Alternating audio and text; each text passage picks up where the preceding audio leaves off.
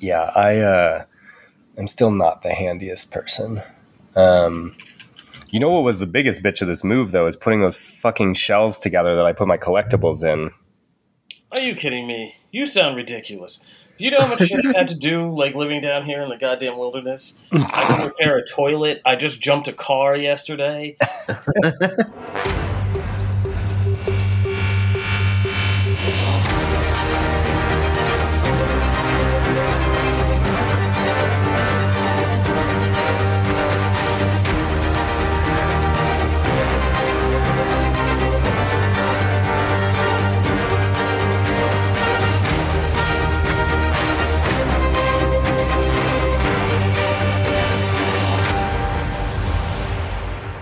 Welcome to Podcast X episode 11, where we'll be recapping San Diego Comic Con 2022.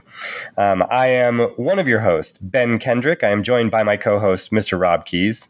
Hey, today's my first holiday in seven years, but I'm here recording this podcast for you because I, I love you. And special guest, Kofi Outlaw. What up? Back from um, Comic Con, and boy, are my wings tired. yeah, you said you didn't sleep much last night. Is it just like the excitement wearing down from Comic Con, or like you had other stuff going on? No, just getting back in. I've had to hit the ground running. There's been a lot going on at home. Gotcha. You know, you come in from Comic Con and then it's really quickly back to real life, and you know, shit happens, and there's been a lot of shit happening around my way. So you know, I was just kind of half stressed out, half worn out, and you know, I have kids, so people were up yeah. and roaming around in the night. I guess it's true. The world, the world, the real world doesn't stop for Comic Con um, the way we we probably hope it would. But just a heads up, guys, I'm going to be a little bit quiet on this episode. Rona finally caught up with me. I'm on the mend, but uh, you know, I'm a little bit more disconnected from what was happening at, at San Diego Comic Con, as well as I'm also nursing a bit of a uh, of a sore throat still. So. Um, yeah, so uh, you know, I expect that these two fine gentlemen are going to be speaking a bit more than I I do normally. So it's not for lack of interest on my part. I'm just uh, I'm attempting to preserve my voice. Um.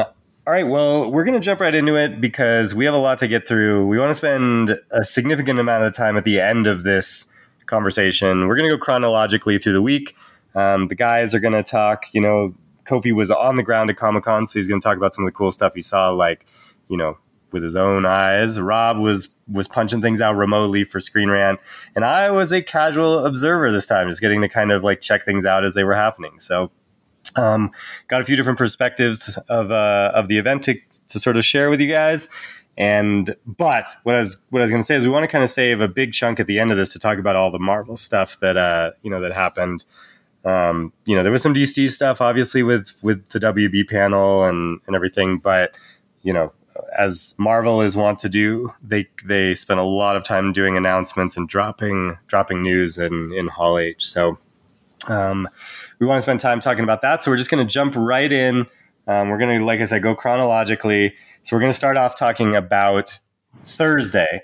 Um, Thursday, you know, traditionally is kind of a slower day. You know, everybody's sort of getting getting arriving at the event. Well, They're stop, stop, it. You weren't on the ground. You don't know. You don't okay. know what you're just. hit the ground.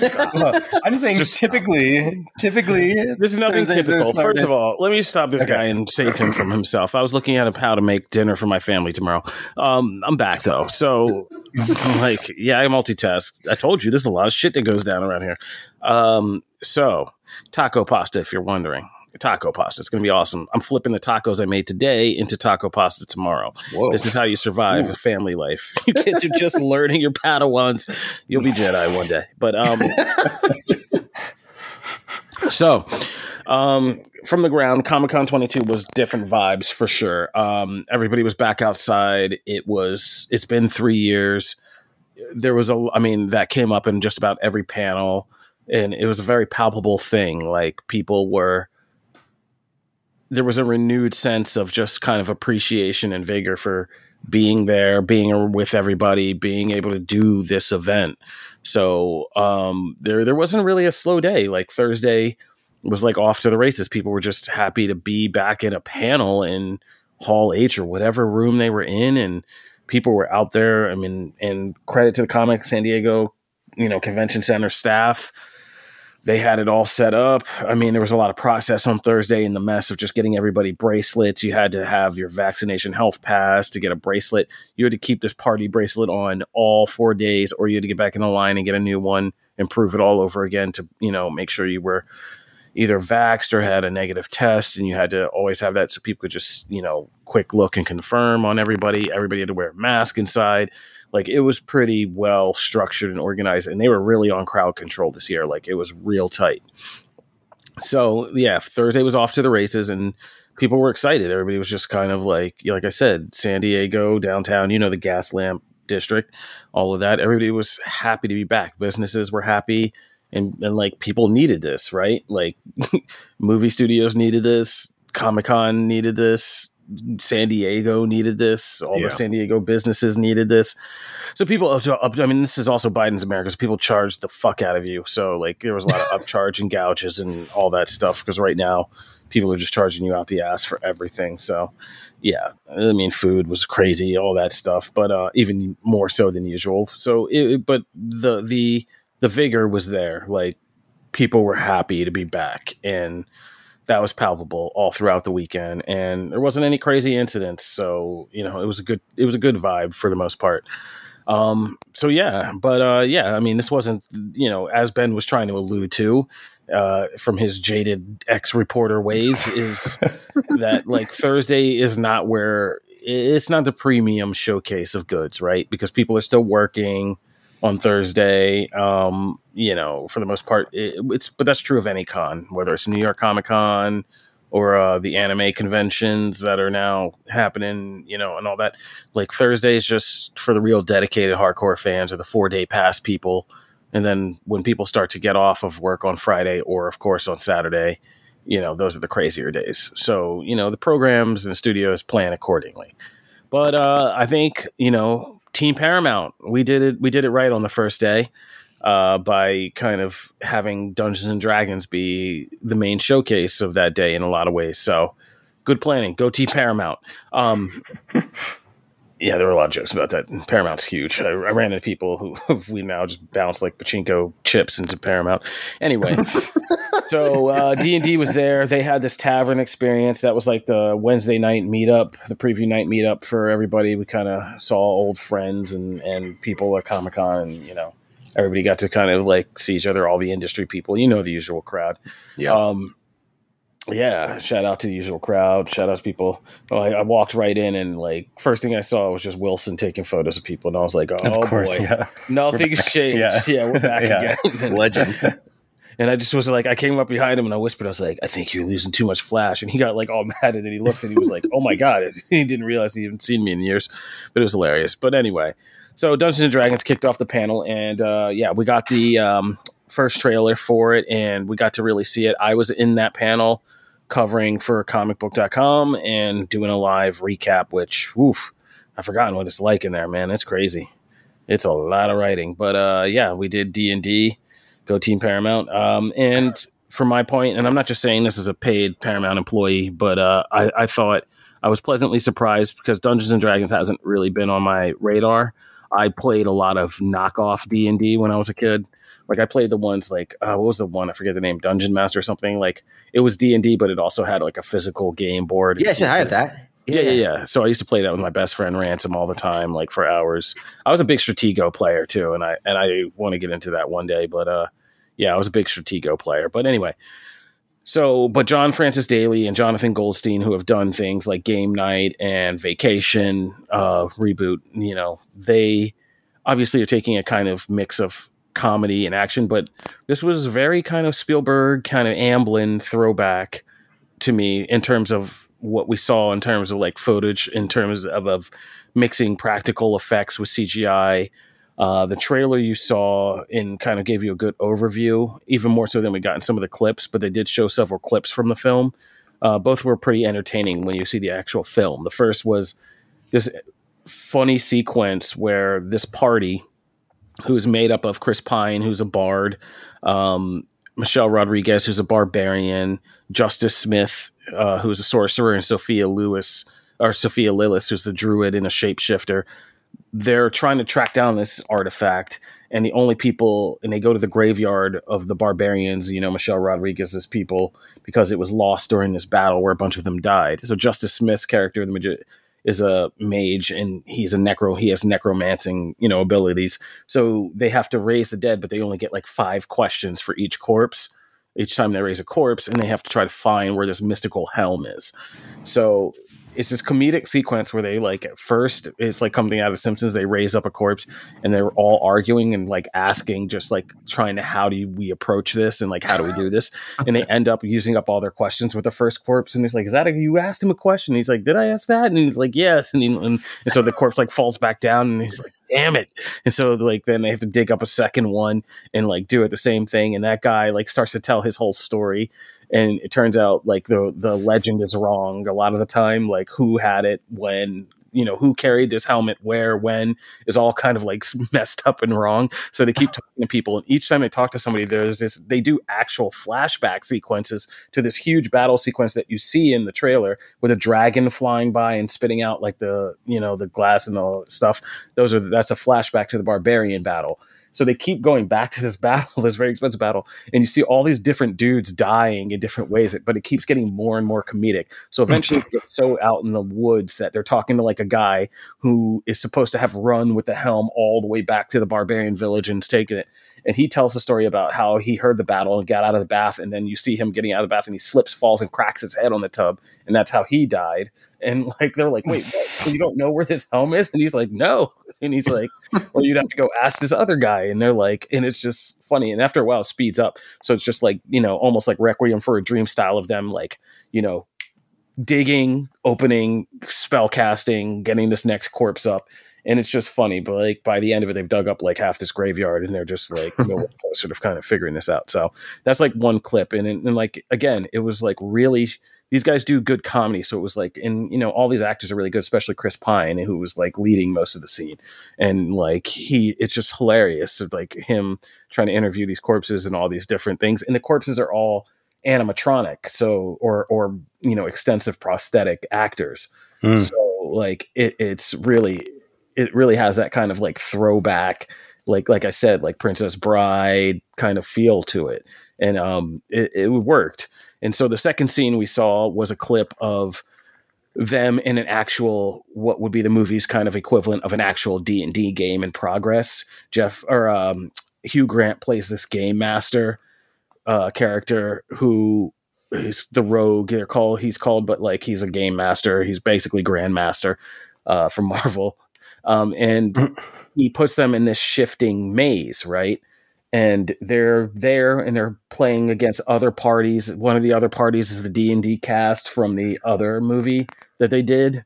Oh, uh, that's awesome! That flopped, and so like really, oh, yeah. Wow. So in this sequence, you see those actors like are in it, um, and they're and I'm not a D again, not a D and D deep guy, so fans were freaking out because the monster that they unleash into this shifting maze is a panther with these two like Venus flytrap things coming out of its back and it casts like illusions of itself and can fool people. And it's a famous D and D monster. I, I'm sorry, I don't know the name, guys.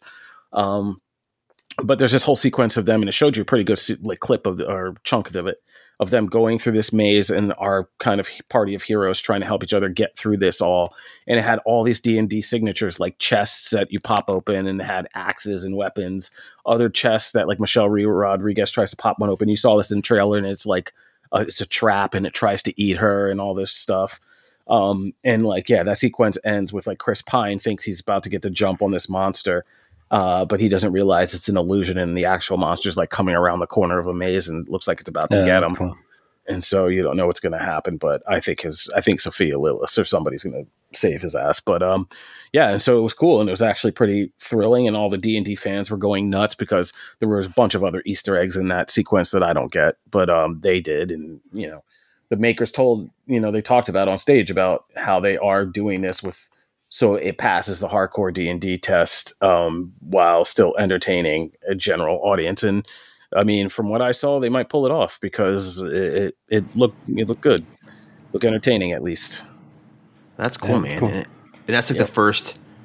Is it everything you said is true about the timing of that panel? Because it's you know it, it's the first full day of the event. Um, but it's also that's, that's the very first Hall H panel in three years, so that's a good one to start with. And of course, D and D is as big, the biggest now than it you know than it ever has been. And it's been, you know, people say Stranger Things brought back D and D, but nah, man, that, that shit's been coming back for ten years, and it helped. Tabletop gaming has brought back or, or, launched the advent of all of these board game taverns and board game cafes, and then D and D is at the front and center of that. And, now you got all the mainstreaming of things like Critical Role, which has become an animated series now. It's merch, and so it's it's good to see them investing in a big way. And I say all that to say is not only did they have this big Hall H panel, but they had the big D and D tavern, which you kind of alluded to as well, which is one of the big notable a- activations they had. Um, I know some of our people in our teams, Kofi previewed that the night before on Wednesday. Um, but their Paramount was very like generous in bringing the talent around. They did the full circuit, man. They, they came to all of our rooms. They talked to you guys. You know, so so they are when you see that, like they are very positive and happy to share, which is a very very good sign for that film. So maybe this is another big uh, Chris Pine Paramount franchise to go along dude, with his return to Trek. Franchise moves, man. He's doing That's good. it. I mean, he was an asshole when he talked to us a long time ago, but that was, Yeah, that's a different story. But yes, this is true. I mean, but it's what this podcast is. We're here to tell those stories. Like, uh, yes, yes. So I Um, saw Chris Pine when he did his shitty little uh, Jack Ryan movie in New York, and this was at the time that I uh, we had access to you know you know we had worked I was working at Screen Rant, which is a funny conversation we got to have at the end of this podcast because there were some funny things about this in in Comic Con this year. But um yeah, so we were at we had opened like the doors and like we used to go I used to go to all, like you know all these events in New York. I could go to Paramount and Sony and stuff. And so they had this thing for Jack Ryan promotional, which was just basically like this cocktail hour with Chris Pine at Paramount screening room and before the movie. And I don't know if it was just like an off day for Chris Pine or whatever it was. He didn't really want to do this event. Now that I know more about the industry, it was probably some shitty event he really didn't want to do. But he was just there and it was just like, and it was all like blogger journalists, like getting to kind of have access to him. And so it was about Jack Ryan, but it just became questions about like a whole bunch of other stuff. So I did my due diligence as we always did, and I asked him about the Flash, which was at the time something he was really kind of being fan casted for. And man, I think him and Simon Pegg are up there for the two people Oh, who have yeah. given me the angriest interviews I've ever had in my life. Like he was just so mad that I even like brought that up. That like I was just like, and this Jack Ryan movie. I mean, I what I watched it, and it was easy to say that afterwards. So um, There must have been something on the water, like in the water on those Star Trek movies. Because yeah, Simon Pegg. We've talked about that on the previous podcast before. Simon Pegg, like you had your interaction with Simon Pegg, and then I had a negative um, interaction with Simon Pegg. So I don't know if those guys got on set during Star Trek or they got really burned during that Into Darkness press tour or something like that on on press, asking questions that were like outside of the scope of, you know, I don't know, softball questions or something. But Well, I'm sorry they didn't have PR training back then. That's how Yeah. we made a living. yeah, I guess maybe that's it. There was no person saying you can't ask this, you can't ask that. I th- I think I mean P- Pine has a notoriety with this kind of stuff. E- even doing the Wonder Woman circuit, I remember him like blowing up on someone because they suggested that they asked him about what it's like to be like the the the the, the male lead against the real lead as a female character, and finally one of the superhero films, and he was like. It, not to put words in his mouth, but he was very defensive and taking it back like that, saying, "No, no, I, I'm the lead." you know what I mean? It's like, wait a second, this is Wonder Woman, not the Steve Trevor Yeah. story, right? Uh, and yeah, but also I, I'll never forget. I think it was for a film called The Finest Hours, which we may have done a set visit for as well. But him and, and his buddy and oftentimes working pal Ben Foster did an interview with a freelancer for us at the time, and I think that was the one that he was particularly rude in that interview too to us. So so there's definitely history there. But I think I'm hoping, like you said, making these franchise moves, maybe Trek coming back, D and D starting. I hope he's chilled out because uh man, it's not not good. Yeah. But D and D was good, so you know, happy you day. All right, uh, moving right along. So I think the only other thing from Thursday I want to make uh, it was a personal Yeah, you- highlight for me. Yeah, you wanted to. You wanted to like. This was a. Uh, this was out of left field for Rob and I. So Um, I'm excited to hear your take on this. I think it's going to be out of left field for a lot of people, but I went to one of the other things I had to cover that day just because it was just one of those free floating things we had was um, Mike Judge his panel about Beavis and Butthead and all of that stuff. But um, yeah, Beavis and Butthead was hilarious. The reboot of Beavis and Butthead is is fucking hilarious, and I'm excited for that one. I wasn't expecting it to be that funny, but we got to see like you know Beavis and Butthead do those little kind of vignette episodes. Yeah, and basically they did this one where Beavis and I'll highlight this one. Beavis got to discover, got to talk with fire. He meets fire for the first time, like the embodiment of fire, and it's a dumpster fire. And it's this hilarious episode where fire get like is trying, like he's talking to fire, and he fire keeps trying to get him to be his disciple. And so Beavis is like all excited for it. But then Fire starts doing shit to make him improve his life. Like Fire will be like, now go out and run a mile around your school track. And Beavis goes out and runs. And like he's like, now clean up all the recycling in this alleyway. And like has him like recycling. And Beavis progressively starts being like, what the fuck am I like, you know, what am I doing here? And then finally, like, fires like, read Call of the Wild and write a book report. And, Beavis is just like, goes because it's behind a fast food restaurant that they go to. And he goes and he's like, there's a fire out back. And he just has the dumpster fire extinguished. And it's fucking hilarious because he doesn't want to do this book report. But in between, they still do those cuts where they where Beavis and Butthead are commentating, except now they do like social media stuff. And so like they do a TikTok yeah. video, and it is one of the funniest things. That does sound really funny. Saying they do it in the TikTok video, and this one was a guy doing um, how to make your own prison tattoos.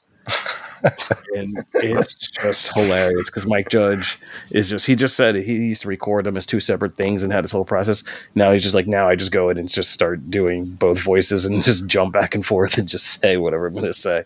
And it is hilarious. And he's such a funny guy because he's so he's so like quiet and mild mannered when you see him. He sounds so yeah. proper spoken and all this stuff. And he just seems like the quiet he seems like he'd be an accountant or some shit. Yeah, he's yeah. just like this dude's like full of crazy voices and these crazy shows and stuff. But um, yeah, the second one was them climbing a roof to uh, drop a bowl off to shatter a crystal bowl, and they get stuck because they knock over the ladder and they get stuck up on the roof. and so this hilarious shit starts happening where Beavis is trying, or Butthead's trying to sacrifice Beavis's body to kind of get them down off the roof, and that shit was equally hilarious. And I couldn't believe how well like Beavis and Butthead is coming back, but it is it is really well done. Like so, I'm, yeah, that, I'm excited for that. Did you watch the? I, I, assumed you watched Beavis and Butthead do the universe. Oh, do streaming you, on Paramount Plus, of course. I regularly watch that content. You know, so if only to see myself sometimes.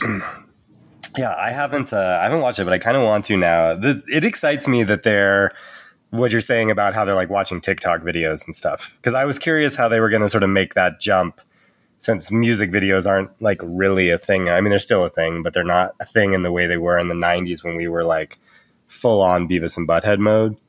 So I'm, uh, you know, with like TRL culture and stuff like that. I'm kind of here for this, actually, I think. Um, I used to love Beavis and Butthead, but I, I mean, as someone who like looks at TikTok videos, I can see the appeal of having those two characters comment and be horrified by like what they see on TikTok. Like that would be quite funny. Um, I can I can appreciate that. Is, is the uh, whole archive of Beavis and Butthead content on Paramount Plus? It is right. Um, I'm not sure. Like I'd have to actually look that one up. I've I think never, I think I saw somewhere because rights that, get real funny because like yeah. South Park is real funny, right? Like right. they have a deal for new South Park specials and new seasons, but every old season is still on HBO Max. So that's the same yeah. in Canada. Okay. Yeah. I think it was. I it think it is real, real syndicated. I might be wrong, but I think MTV was... Networks is now under Paramount. So, uh, but I'm not sure like who produced it, who owns it. You know, TV. I'm pretty. Yeah, I'm pretty sure uh, that it is available. on my phone. Hold up, hold up. I got it. Yeah, actually Paramount Plus, which is right here, readily available. I'm pretty sure it is available, but they did make. They had to make changes to some of the music videos. They spur. They they do what Paramount awesomely like does, which is out, yeah. sporadic season seasonal releases. MTV, well, it's not Paramount. I think that's MTV actually, because MTV does that shit for like ridiculousness in Jersey Shore too. Um, yeah. So they have sporadic seasons right now available. Is season four, five, seven, eight, nine, ten, and eleven what? in the that's U.S. Weird. market. Yes, they. Probably, it must have to do with of it. Yeah. Yeah, it must also have to do with some of the music that was used in those. I think that was like the main hurdle, at least uh, in some cases too. Was it that, only looks like they give you about a couple episodes yeah, per season, so not even full seasons. Jeez. it must just MTV's yeah, real weird about this, but no, like season seven's full, so some of the later seasons are on here. But like, yeah, MTV is just hella weird about how they release, like, and they always have been about video on demand content. Did you watch was funny. Beavis and Butthead as a kid, Rob? No, I, I completely missed it. Um, yeah, you're young. I mean, you're a bit younger than us, so I can see how that would be. Like, it feel it was very much like I don't know of my like middle and high school time. I feel like I feel like Oh, like dude. it was very tethered to those. Oh times. yeah, it was '90s kids. Like we loved that shit. And when Beavis and Butthead Do America came out, that was like a huge. oh deal. yeah, it was great. and one of the still one of the funniest theatrical experiences I've ever had in my life. yeah, it was great. Um, all right, but we're getting stuck. We're getting bogged down. That was just Thursday. Okay, Friday uh, kicks off with Lord of the Rings for Amazon. Um, Ooh, can uh, I don't, can I make a confession? I'm gonna Yeah. mute right now because I haven't even looked at anything from this. well, I mean, I, yeah, so it's it's it's a tough one to talk about because they showed. I can give you like a recap of what they kind of showed, but I was not in the panel. We had our, our some of our crew there, but um, it was a it was a big panel in terms of length. Like we actually thought because it's ninety minutes long. I asked them beforehand, I'm like, "Are you guys going to premiere like the the first episode maybe like as a big surprise?" But no, they just wanted a big bloated and bloated not in a bad way. I mean, like a sizable panel. They had they were trying to set a record with like a for uh, largest cast on stage for like a TV show. Yeah, yo, bro. Yeah, we can say bloated because behind the scenes, do you understand what happened when they brought those people up to to our floor of the Hilton with all those rooms? Oh, we we didn't even we, we did it, we we canceled it. We, we did Alliance instead because we couldn't we can't support even half that at once. So No, I um, mean it wasn't even about that. They took over the like they brought so many people that each had entourages, publicists, PR people, like everything. They filled. Okay, so you know they filled the uh, Sapphire level, which is the fifth floor of the Hilton, which is where a lot of the press rooms are. They filled the entire lobby and made all the rest of us like be prisoners in our rooms because I was up there for that. I was in the Oh middle of interviews myself, and they all flooded the floor, and then all these like crazy publicists came over and were like, "Everybody has to shut the fuck up up here." We were all like, "Bro, these are like our paid rooms, and like we got talent coming through too. Like we had Bruce Campbell coming through, right?" Right. And so like we were like, "Look, dude, we're gonna close these doors, but when we have like Bruce Campbell on the way up, like." So popping open these doors and fuck you. like we're that, they're all up there because that's where they host their press room, right? In the press line. Yeah. And it level? was Yeah. insane and they were out of control man they were just a bunch of kids like and like they were all like real crazy about moving them and i was like bro and we were all had this conversation internally we are like why are you trying to sneak these people out the back does anybody really know who half these people are Oh, like i'm not that's trying to like i'm not trying to like crap on the actors and the talent but like if you take off the elf ears we probably aren't going to recognize half of you Yeah, I mean that's the yet, Game of. Thrones cast. Like, I mean, how you know, like Pre-season one, season yeah. one, right? Like, it's Yeah. like Yeah. who? Yeah, So mm-hmm. I don't know, but the, it, they definitely did the thing with the bringing everybody. Yes, Yeah, the, the showrunner is a 21 cast members for, Oh and this my is God. it's 21 cast members for a show like no one, a no one's seen it yet, right? So it's, it's we get it's Lord of the Rings, but also their first trailer was infamously, you know, not impressive. Yeah, the new trailer, much better for sure. Yeah, they they got the better. message, much better. So there's gen, genuine and, and, and rightful excitement now. You can tell they're investing in every possible way. So I think Amazon's trying to make a point, right? Blow up everything, get everyone there, get them, make them stars before they're stars. Um, but they also brought out a, Bear McCreary, composer Bear McCreary, hosted. They did like a live orchestra as well during the panel, playing like the theme of the show, and then they debuted five clips in the show, like five different scenes. Uh, you know, exclusive content for the fans. So they did a big panel, but um, so we can't see, talk about the footage because we weren't in, in there. But uh, I mean, as in the three of us weren't in there. But I will say this: someone, I think, I guess there was a Q and A portion. Someone asked Matt Smith, or maybe, maybe Oh, the yeah. quote it says, "Yo, it's Morbin time," and Matt Smith was like so confused by that. So Dude, Matt Smith. Matt Smith is in the Game of Thrones panel though. Right? Uh, that was House of Oh, I'm sorry. I'm, I'm throwing Yeah, it. no, I'm totally No, we can jump it. there. Let's just jump That's fucking forward in time hilarious, because though. I was sitting right next to that. Yes, I was sitting there typing, and I was by the Q and A line, and yeah, that guy got up, and he was like a professional, I think, trickster because he did this for several Oh. panels. Is that the dude? Is that yeah? There's that one dude that like always used to be like a professional trickster. That would get Yeah, there's a couple guys that would try to get up every single time and ask a dumb question, but uh, was no, because he came recording back in? Star Trek. Um, Oh, I'm pretty sure he was because he came back in Star Trek too. And so, like, yeah, there was, uh, yeah, I think he was a professional because he did. And I got up and I just said, he said, "Hey, Matt," he's like, "I don't have a question so much as a statement." He was like, "Hey, Matt Smith." It's Morbin time, and the whole place like erupted, and I was like, I was like, "Holy shit!" First question, and I was sitting next to the age, like I think some publicists involved with House of the Dragon, and they were cringe most. That panel in general was pretty awkward. Really? Like, oh yeah, it was just awkward. I mean, I'm not. I moderated a panel. I'm not going to throw anybody under the bus, but the moderator of that panel was like a Game of Thrones famous podcaster, and you could tell he had just prepared so over prepared that he was trying to stick to the script. But like, you can't stick to the script all the time when you're moderating. You have to be able to like move with the panel and the crowd and all that.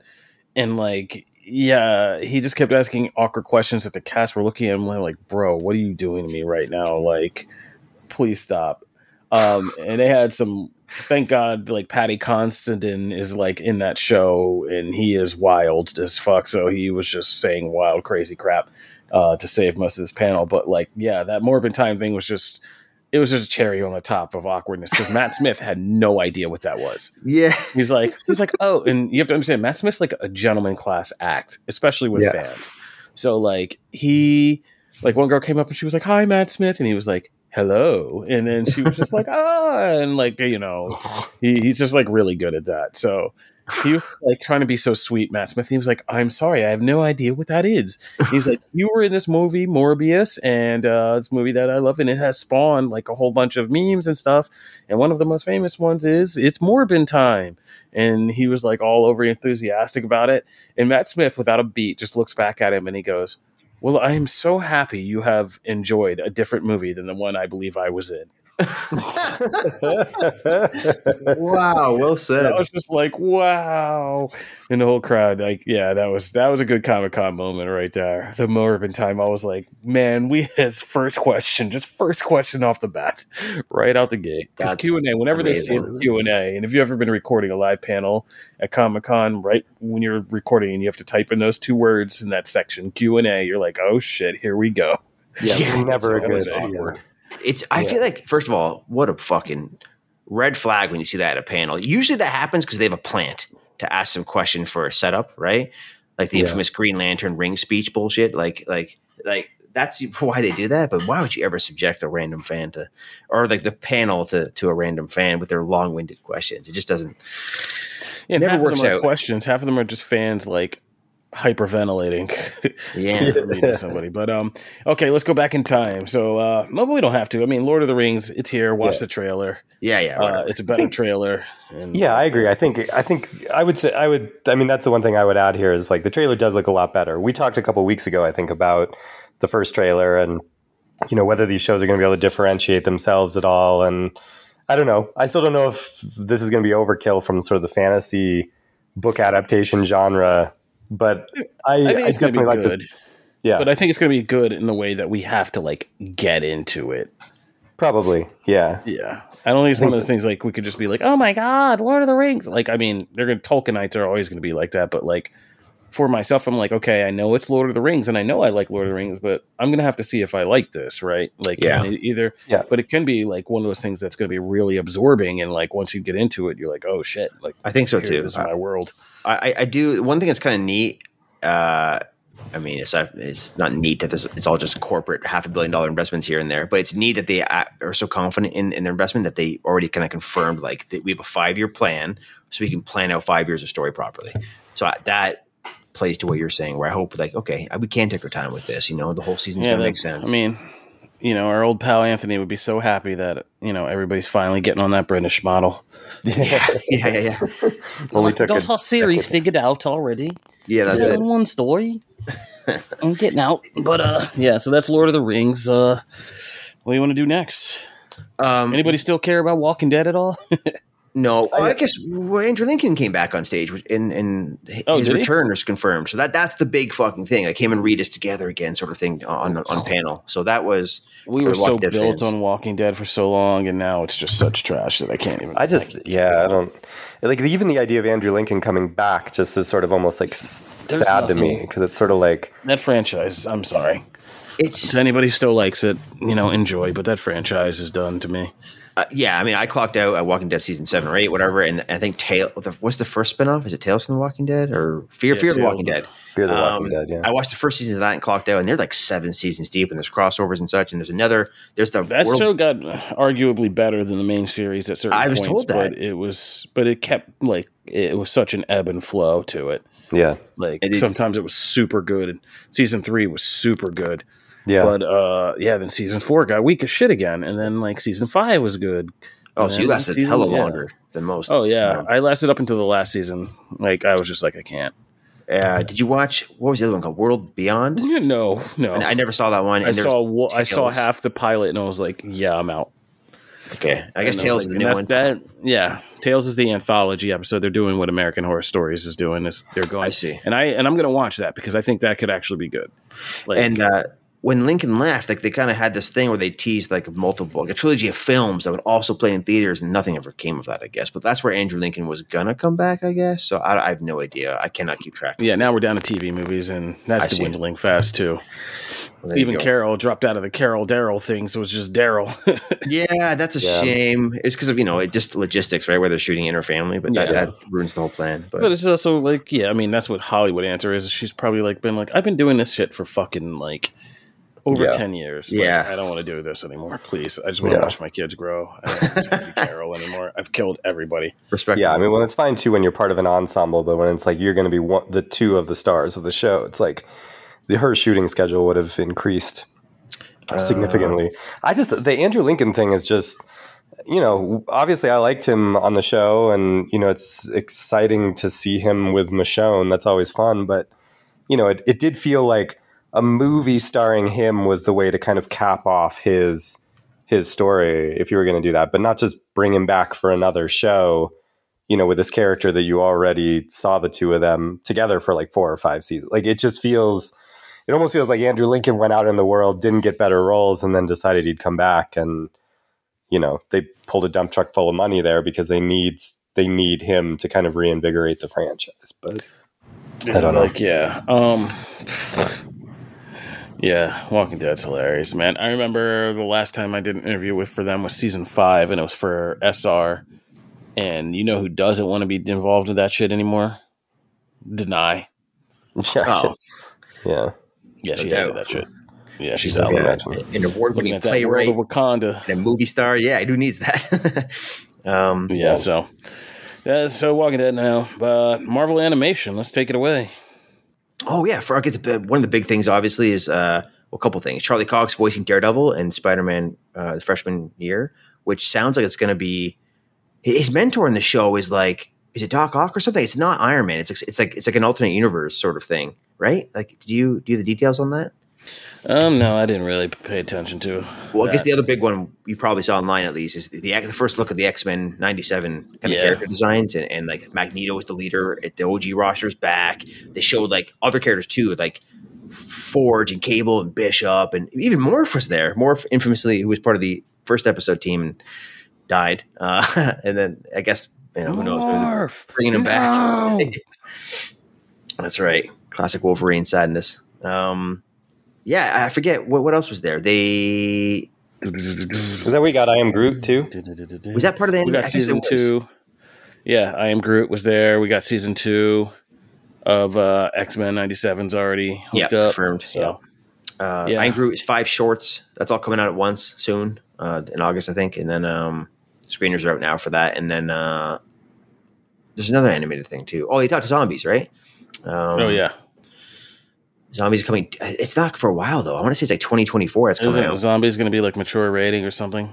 That's it. The very first TV MA rating for a Marvel production on Disney Plus, which is speaks it bodes well for like something like Daredevil we'll talk about later coming to Disney Plus. Uh, you know, because now that they have adult content and Netflix adult content and R-rated movies, they just dropped Deadpool one and two and, and Logan on Disney Plus in America as well. So so they're they're they're pushing up the uh, expanding the audience. I would say on Disney. You're getting Plus close to that. You want a Disney Plus and chill moment. Oh, shit.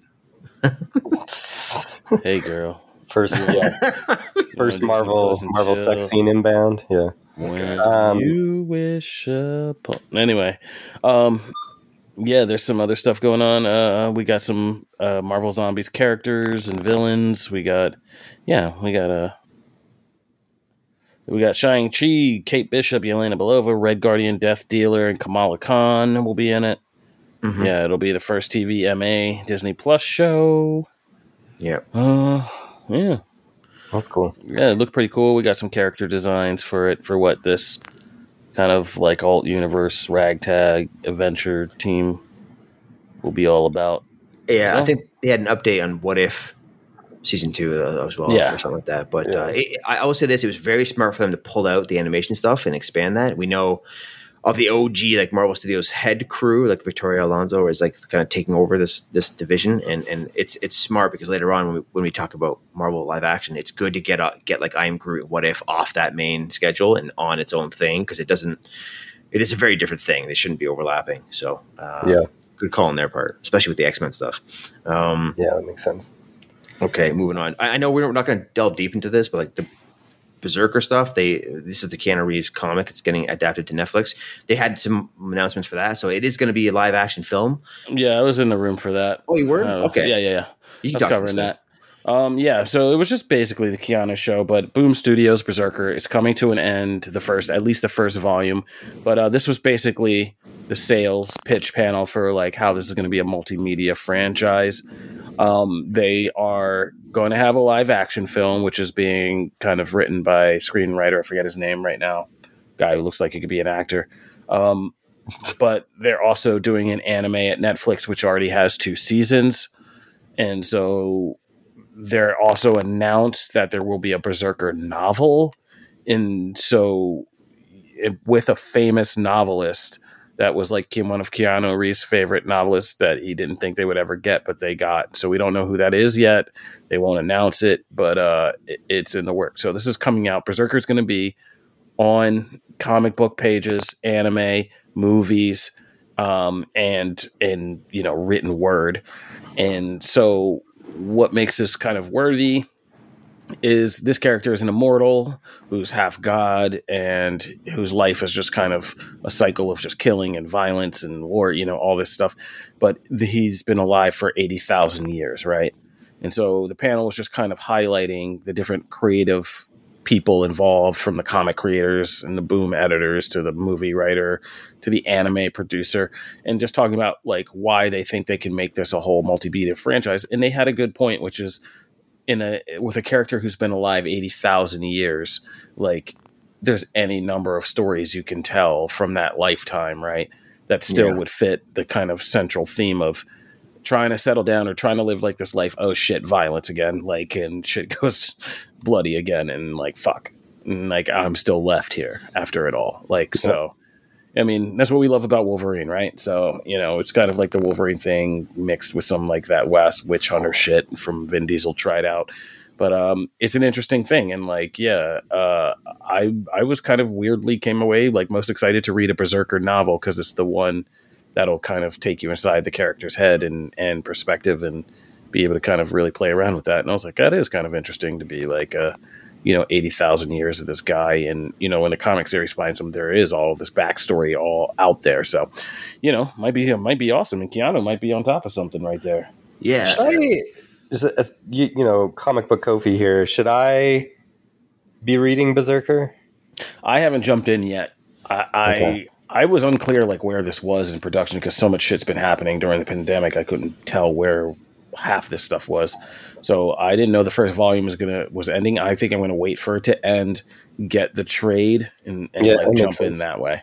Yeah, um, I think. The, but it's gotten s- record selling. I mean, for, it's been a. I mean, it, it's been a game changer for Boom, and whether that's just because Keanu's involved or not, like I mean, first issue sales broke records. Like it's it's a hot comic Yeah, the art Uh, style is awesome on it. So like I I've been thinking about picking it up, but There's some history Sorry, there. First of all, it's a slow releasing comic. I think they have don't even have cover art for episode like issue nine yet. So it, you know, it'll be easy They read. revealed uh, issue 9, 10, and 11 covers during the panel. There you go. not Shit. the final issue. Oh, okay. Uh, That's 13. I forget which one it is. Well, to take it back in, in terms of the success of it, it was a massive success, and there was like you know some high brow from the industry because like you know it was very clearly launched with the idea from day one like this is a multimedia franchise. Here's the comic. Here's the star who's helping create it and co-write it. Keanu. He's going to start in a movie. You know what I mean? And and you know for better or worse, it, it- you know it, it did a great thing for comics because it was huge for Boom. And look, they have a Berserker comic in Hall H. You know what I mean? Before the before there's a movie, so yeah. it's, it's huge for the industry, and it sold like hundreds of thousands of issues for Boom. And, and, and Marvel, DC can't even compete with those numbers. So, you know, the worst situation is that every new comic launch is tied to a star and a preconceived plan to adapt to movies, which is that's Hollywood. But um, whatever, you get good comic stories out of it, and now books and TV and stuff, and it's, it's excellent. It's, it's it's smart on their part. But uh, yeah, yeah, I think the guy you're talking about is Mattson T- Tomlin, right? The writer. Yeah, Mattson Tomlin. Yeah, so they were doing press as well, and so was the artist Ron Garney, and I think uh, his, his co-writer is Kindt or Matt Kindt is his name. So all four of them were, were, going around doing the rounds. So we got to interview them, which is cool. But Keanu is of course the character is based on him, but he's playing the, lead in the live action film, and he's also voicing the character in the anime. So uh, as, as part of the multimedia push, but it, it's you know Netflix is kind of it's neat that they're pushing the anime spinoffs and a lot of their properties. Um, this includes things like The Witcher and Cyberpunk. We, we talked about Pacific Rim in one of these earlier episodes of Podcast X. So Netflix is making a good name for themselves getting into their uh, anime and anime adaptations of, of major video game properties. I think they're doing Oh, yeah. Assassin's Creed They're one too. huge. So uh, it's They're good trying to- stuff. Yeah, they're the streamer who's who got it first. I remember when they started this back in like 2018, 2019. Um, yeah, they've been at it building a net uh, whole, making themselves the anime block outside of you know Funimation and stuff. So good on them to get that Berserker thing rolling, and Yes, that sir. Witcher anime looks dope too. So I'm in for that. Yeah. Um, you know, here, I'll say this- anime. One thing before, before we move on to uh, Kofi, you can talk Dragon Ball. I, I- I just want to say, like, for all mankind, we don't have to say anything about the panel, but they didn't confirm another season is on the way uh, for Apple TV Plus, which I'm excited about because I really enjoyed that show. And then Yeah, the current season has show. them in the 90s on Mars, so I'm very curious to see where they go in the next decade beyond that. But Yeah. um, how did how did the Dragon Ball thing go in Hall H, Kofi? That was dope. Was it huge? I mean, it's pretty big for an anime panel, yeah, for sure. Um, shout out to our, our old buddy Tyler, Tyler Srado. Oh, hell's yeah. Oh, Mr. yeah. Crunchyroll? Yeah, he's at Crunchyroll now, Um, That's and uh, I walked up to him to uh, get the pass, uh, and uh, he was just classic Tyler. Just was standing outside the Hard Rock Cafe, just chomping down on some like food sting that he was enjoying. and I was like, "Bro, it's like we never left." I was like, "Oh my god." this is. Um, yeah. Uh, we should say Tyler was uh, going back a decade, man. Was just literally a fan of Screen Rant and the, and the old school podcast, and he was such a charming, nice dude. Uh, we met him at our old Screen Rant meetups at like you Yeah. know, the the Ramada Inn, whatever it was, like across from the, the other side of the convention center. And uh, Yeah. he eventually did some work for us for a while and got into PR, and now he's uh, doing big anime things for Crunchyroll, which is awesome. Yeah, no, he's So, like, yeah, he's a big, he's doing big things for Love Crunchyroll, and he shouted, he actually shouted us out. He's like, one of the things that has helped him in his job was working and seeing the whole Screen Rant structure of things and the way we kind of did things, and kind of just taking that and being like, yeah, let's do it this way. And I was Uh, like, man, that's awesome. good for him, So man. yeah, that's shout out to Tyler, man. Like, uh, yeah, he he was a he's a good contact, and we work and you know we do comic book anime has been at it since 2017, 2018, really getting after it, and uh, yeah, our anime kind of queen and head of our department, Megan, works closely with Crunchyroll, and uh, yeah, so everybody knows everybody over there, and uh, yeah, good people over there at Crunchyroll. Um, but uh, Dragon Ball looks dope. Uh, if you're an anime head, I know you've you've probably already seen all the leaks from Japan and all that stuff that's out there about the movie. But uh, the English dub is is good. Um, the voice cast really really did their thing, and they showed us the first 20 minutes of the movie in addition to the new trailer, which is also available online. Uh, and it was an interesting first 20 minutes. Uh, first of all, the aesthetic of this thing is unlike anything you've ever seen for Dragon Ball. The mix of animation and CGI is done pretty smartly and, and looks really cinematic. I, I see why they did it. Uh, this one is very much, there's a lot of kind of almost like Adam West Batman flares thrown this one to kind of spoof or, sat- or satirize the kind of superhero genre because uh, the sequence, the first 20 minutes was all set up mostly. It's about the history of the Red Ribbon Army and Dr. Gero and Cell and and now where the Red Ribbon Army is and how that sets up this new story. But there was one battle sequence we got to see uh, Piccolo versus one of the new android Gamma One, and when you see the battle sequences, you realize like, okay, this is why they chose this animation style and all that stuff, and it looks pretty spectacular and new for Dragon Ball. So, Dragon Ball Super Superhero is coming to English or uh, U.S. theaters in August, and uh, if you're an anime fan, I suggest you go check that out because it looked pretty dope. Awesome. You wanted to speak on John Wick Four really quick, Rob, before we yeah, move on. Uh, I headlined with that, but yeah. So so our man Steve Weintraub at Collider has been working behind the scenes for months, trying to put together his own panel for Hall H, and and they were very cool to work with. And they approved it, which was amazing. And and the theme uh, of it is like directors on directing.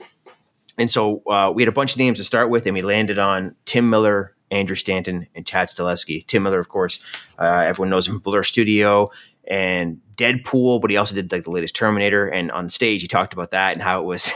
he admitted to being wrong about that and how it misfired, and it gives him like pretty good insights into what happened with that franchise and what it could have been. Which is uh, you can look it up online. A lot of people covered that. Uh, but but for you John Carter fans out there.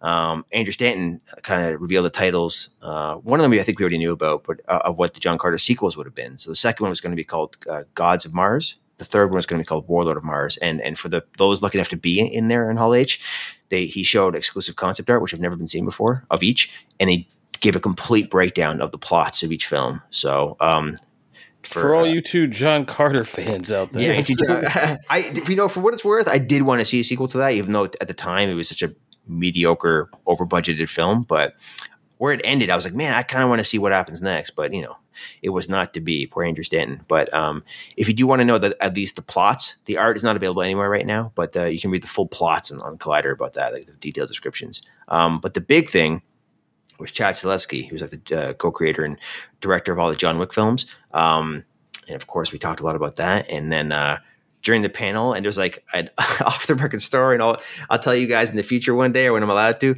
But uh, it, it's very disorganized during Comic Con, and we weren't sure the timing was going to work out. But Steve uh, had a fan question from uh, a Jay Utah, if you know, if you get the reference, and then timing worked out. Keanu Reeves was able to make a surprise appearance on panel. Uh, thank you, Lionsgate, for hooking that up because um, of course he was there for Berserker the same day we talked about, and he came on stage and didn't even have a chair, so he's poor guy's on his knees beside our guests, and um, we were able to debut the very first teaser trailer for John Wick 4. And for everyone in attendance, we had the uh, an exclusive Comic Con John Wick 4 poster. So the trailer they did release online uh, the day after, so you can check it out there. But um, it was super awesome to get Keanu out there along with those guys. And, and, and a big thanks to Chad for all making making that happen uh, with Lionsgate. But so we turned our little like director's chat into like a bunch of reveals and actually a bit of a Lionsgate panel, which was awesome because they didn't have plans otherwise. Outside of, of course, Clerks 3, uh, Kevin Smith and the family are always a, a big presence at Comic Con, and,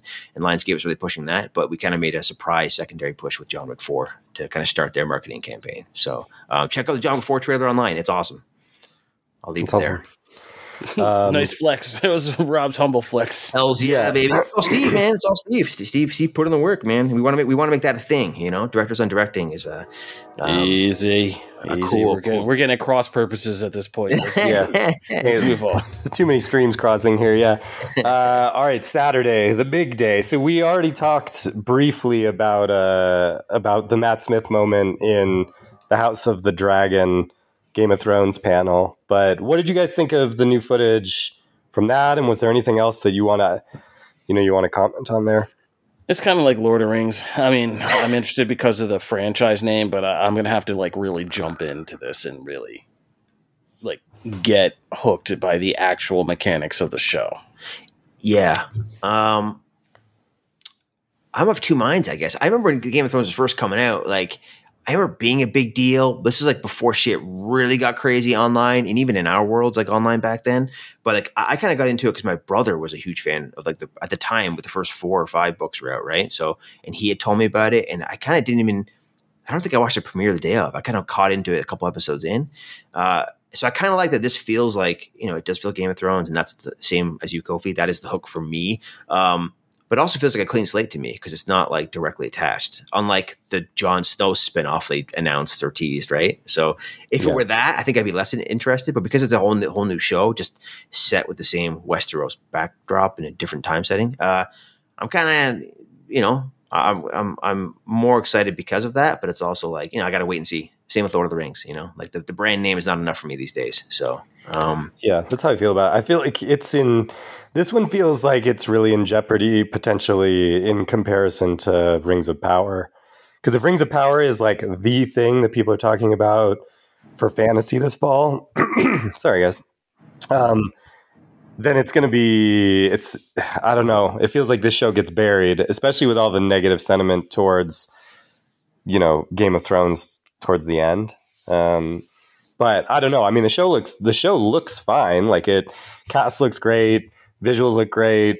I'm sure there's going to be some like epic storytelling, but I don't know. I don't know how you kind of Game of Thrones feels a bit like you sort of capture lightning in a bottle the first time because it surprised people with how it unfolded into this big magical crazy thing from what was originally this sort of what some people perceive to be sort of a stuffy medieval tale or something. Um, like I, I don't know if you can kind of pull that trick a second time by just doing a prequel. Um, but it's we'll true. Uh, you know, going the obvious thing is it's an HBO Max show, so you know it's gonna be like mega premium, right? Um, yeah. So that and it does fill a gap because Westworld is on its way out, sort of. Um, yeah. Or ending its run, sort of, and then you know, it's been a while. There's been a big void left by Game of Thrones ending for them, and and, and I think the audiences as well. So, despite there being 37,000 dragon themed projects at Comic Con this year, uh, I do think this being on. Uh, HBO Max and when it comes out, the timing of it. Of course, it's against Lord of the Rings, but this is the more adult series version. I still think that. Um, so I don't know. We'll see. It, it, uh, ratings wise, it could be the best thing, you know. So who knows? Yeah, yeah, we'll see for sure. Yeah. Um, all right, well, let's move on because we we still got a few other things to talk about before we get to Marvel. Okay. so WB. Uh, yeah, Black Adam's a movie. It's still happening. That's about all DC has for a universe. uh, oh yeah, but also Zoa Energy Drink partnerships, which is also owned by The Rock. uh, what a weird year for WB. I like how The Rock just kind of took it over and he's like, I'm going to use my production company and my energy drink, and it's all going to be me. It's my, and this other yeah. movie, it's here that I'm producing that too. It's also mine. but we can't speak to the future of DC because there is no planned future right now. Um, very strange outing, I think, on their part, especially yeah. coming in the wake of the epic, you know, Warner Brothers Discovery merger. I thought this is where you can put your footprint down and at least set something up. But no, I guess they're still working that out. Yeah, I was like, I was claiming credit for the idea that Henry Cavill was going to show up and re-announce like that he was coming, that he was coming back, and then that didn't happen. Uh, you know how I feel about tr- certain trade outlets, but let's just say Deadline said that uh, they heard the buzz that Cavill was going to show up and talk to feature Superman. Yeah. And then when we confirmed during that, we're like, wait a second, Cavill's in the UK filming right now. We just checked. So I guess virtually he can show up, and they were wrong. And then we'll get to it later, but they were also wrong when they said Marvel Studios wouldn't have announcements this year. So uh, yeah. you know who to read, guys out there. Yeah, um, that was pretty. That was pretty rough because I was I was like, oh man, we were just talking about this on Podcast X. Wouldn't it be really cool if like he does show up and then you like it, yeah, yeah, and then you know, and then the trades are like backing that up. I was like, oh man, this is gonna be amazing. And then yeah, I'm just watching Twitter meltdown. Like he's not there. Everybody was then joking like, well, maybe he's backstage at the Marvel panel. That like it was uh, pretty pretty funny. The uh, I would say the bigger thing out of the two WB things is the Shazam trailer. Like, what did you guys think of that trailer? It's a movie. It's gonna have people in it. Their effects yeah. budget got doubled appropriately. Yeah. A lot of cool Marvel family shots in that, and so yeah, I mean they'll have a bigger budget. But it's just, I mean, I mean the Shazam verse looks cool. I mean both movies look cool. Like there's nothing wrong. Black Adam looked dope. A lot of yeah. footage and all that stuff looks awesome. But I mean, as a yeah. universe franchise, like I mean one day when all legalities and all the under wonderful stuff is out of the way, I will be able to explain how much DC fucked me this year. But yeah, it is just as a universe, like yeah, they just it, there's. It'd be It's cool. a- I mean, I mean, if there was some suggestion, if there were even hints between the two of them, between these two trailers about the connectivity between the characters, but you don't even feel that. Yeah, when it's it's very difficult to see how these two are going to like sync up eventually either.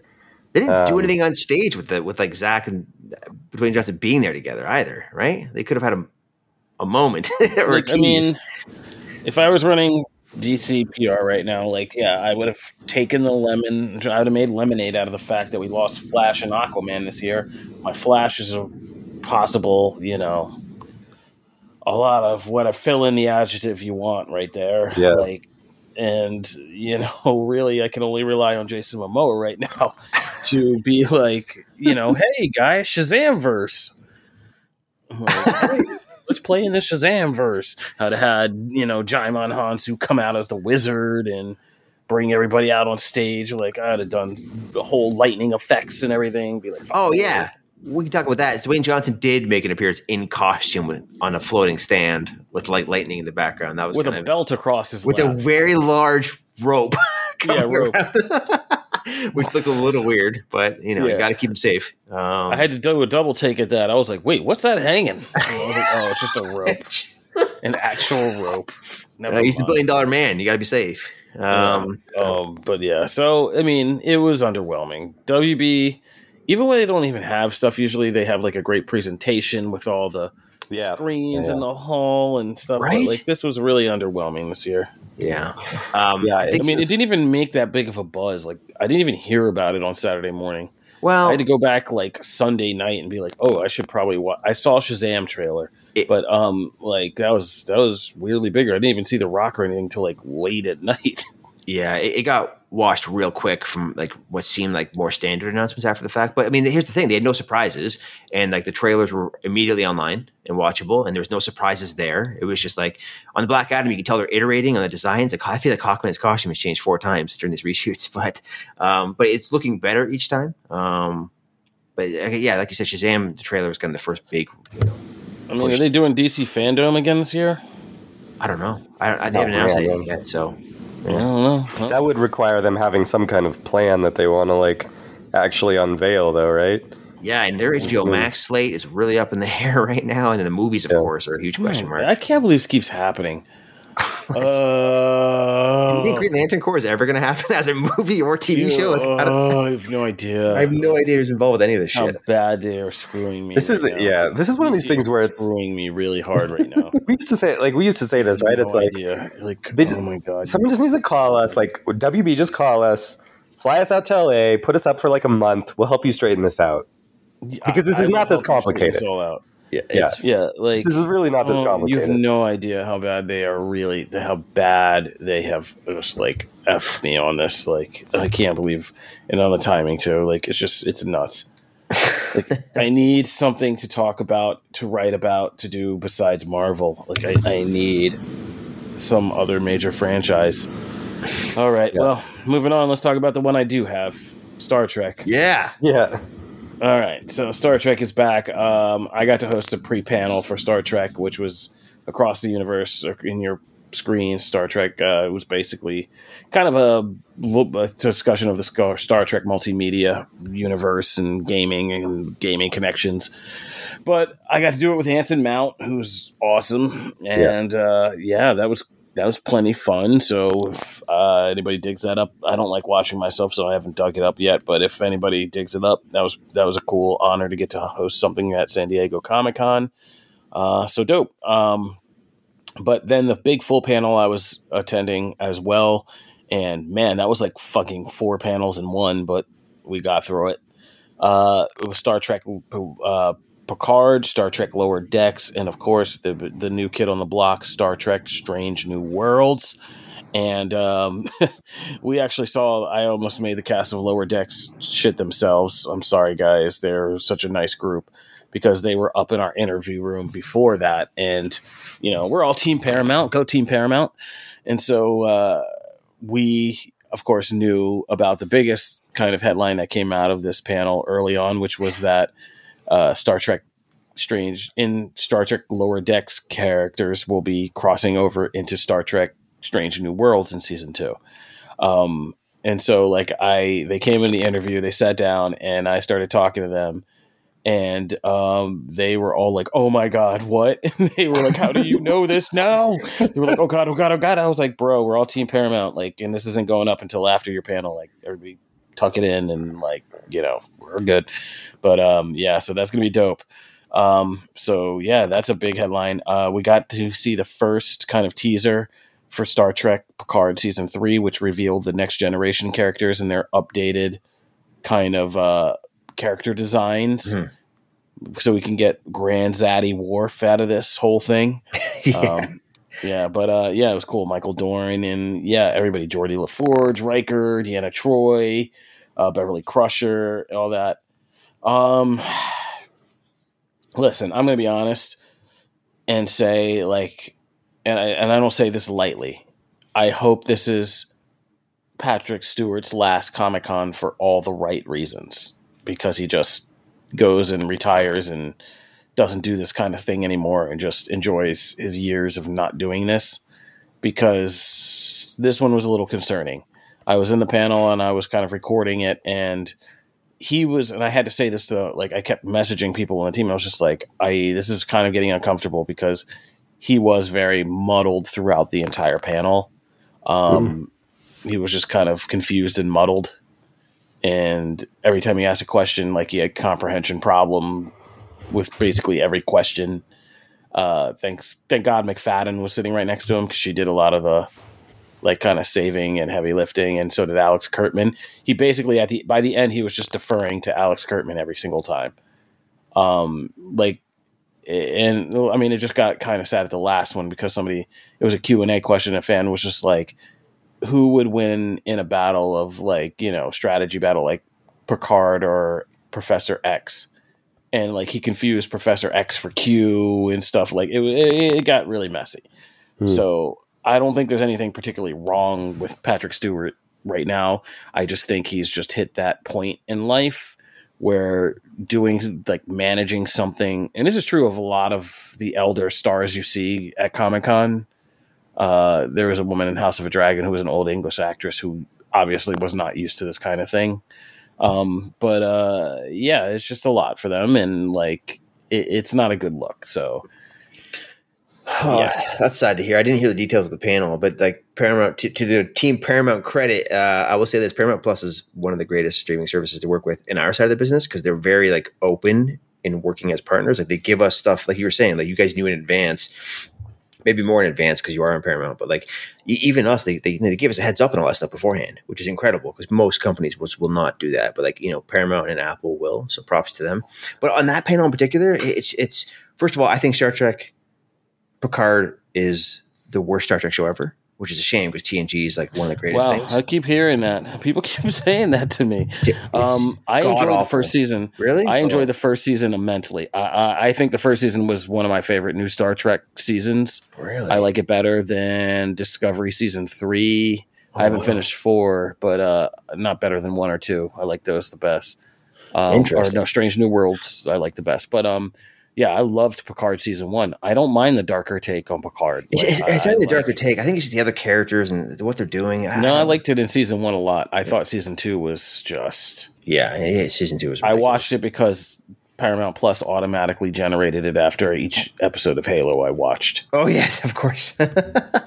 um, you know, yeah, I grew up a TNG kid. My mom is obsessed with Patrick Stewart. Um, and so even they couldn't handle that's the one they've given up on. And i tried to convince him to come back for strange new worlds so we'll see. But i mean here's the thing with, with picard like you were saying like they this was they had little teaser footage of the new looks. They released posters online. You can see them. Um, there is no poster of Brent Spiner, by the way, who plays Data, but he is confirmed for the season in the press release. So for fans, yeah, but they they teased he might not. I think he might be playing somebody else. They said that he'll be playing a new old character. Oh, probably. I mean, no doubt he yeah. plays. He shows up in every fucking show as some character. Yeah, yeah of course. Uh, like not, in the, yeah, he he was the original guy who designed Data, or the and or the android guy uh, in that's the it. first season of Picard. Yeah, yeah. Um, what else? And he's in the past, of course, in season two. I, Uh, I'm just kind of mad. I mean, if we want to take it aside real quick, I'm just mad because I did a lot of writing promoting the first season of Picard, and I liked it because that one expanded lore in a way that I was really interested in. Like the Borg Romulan kind of connection was cool.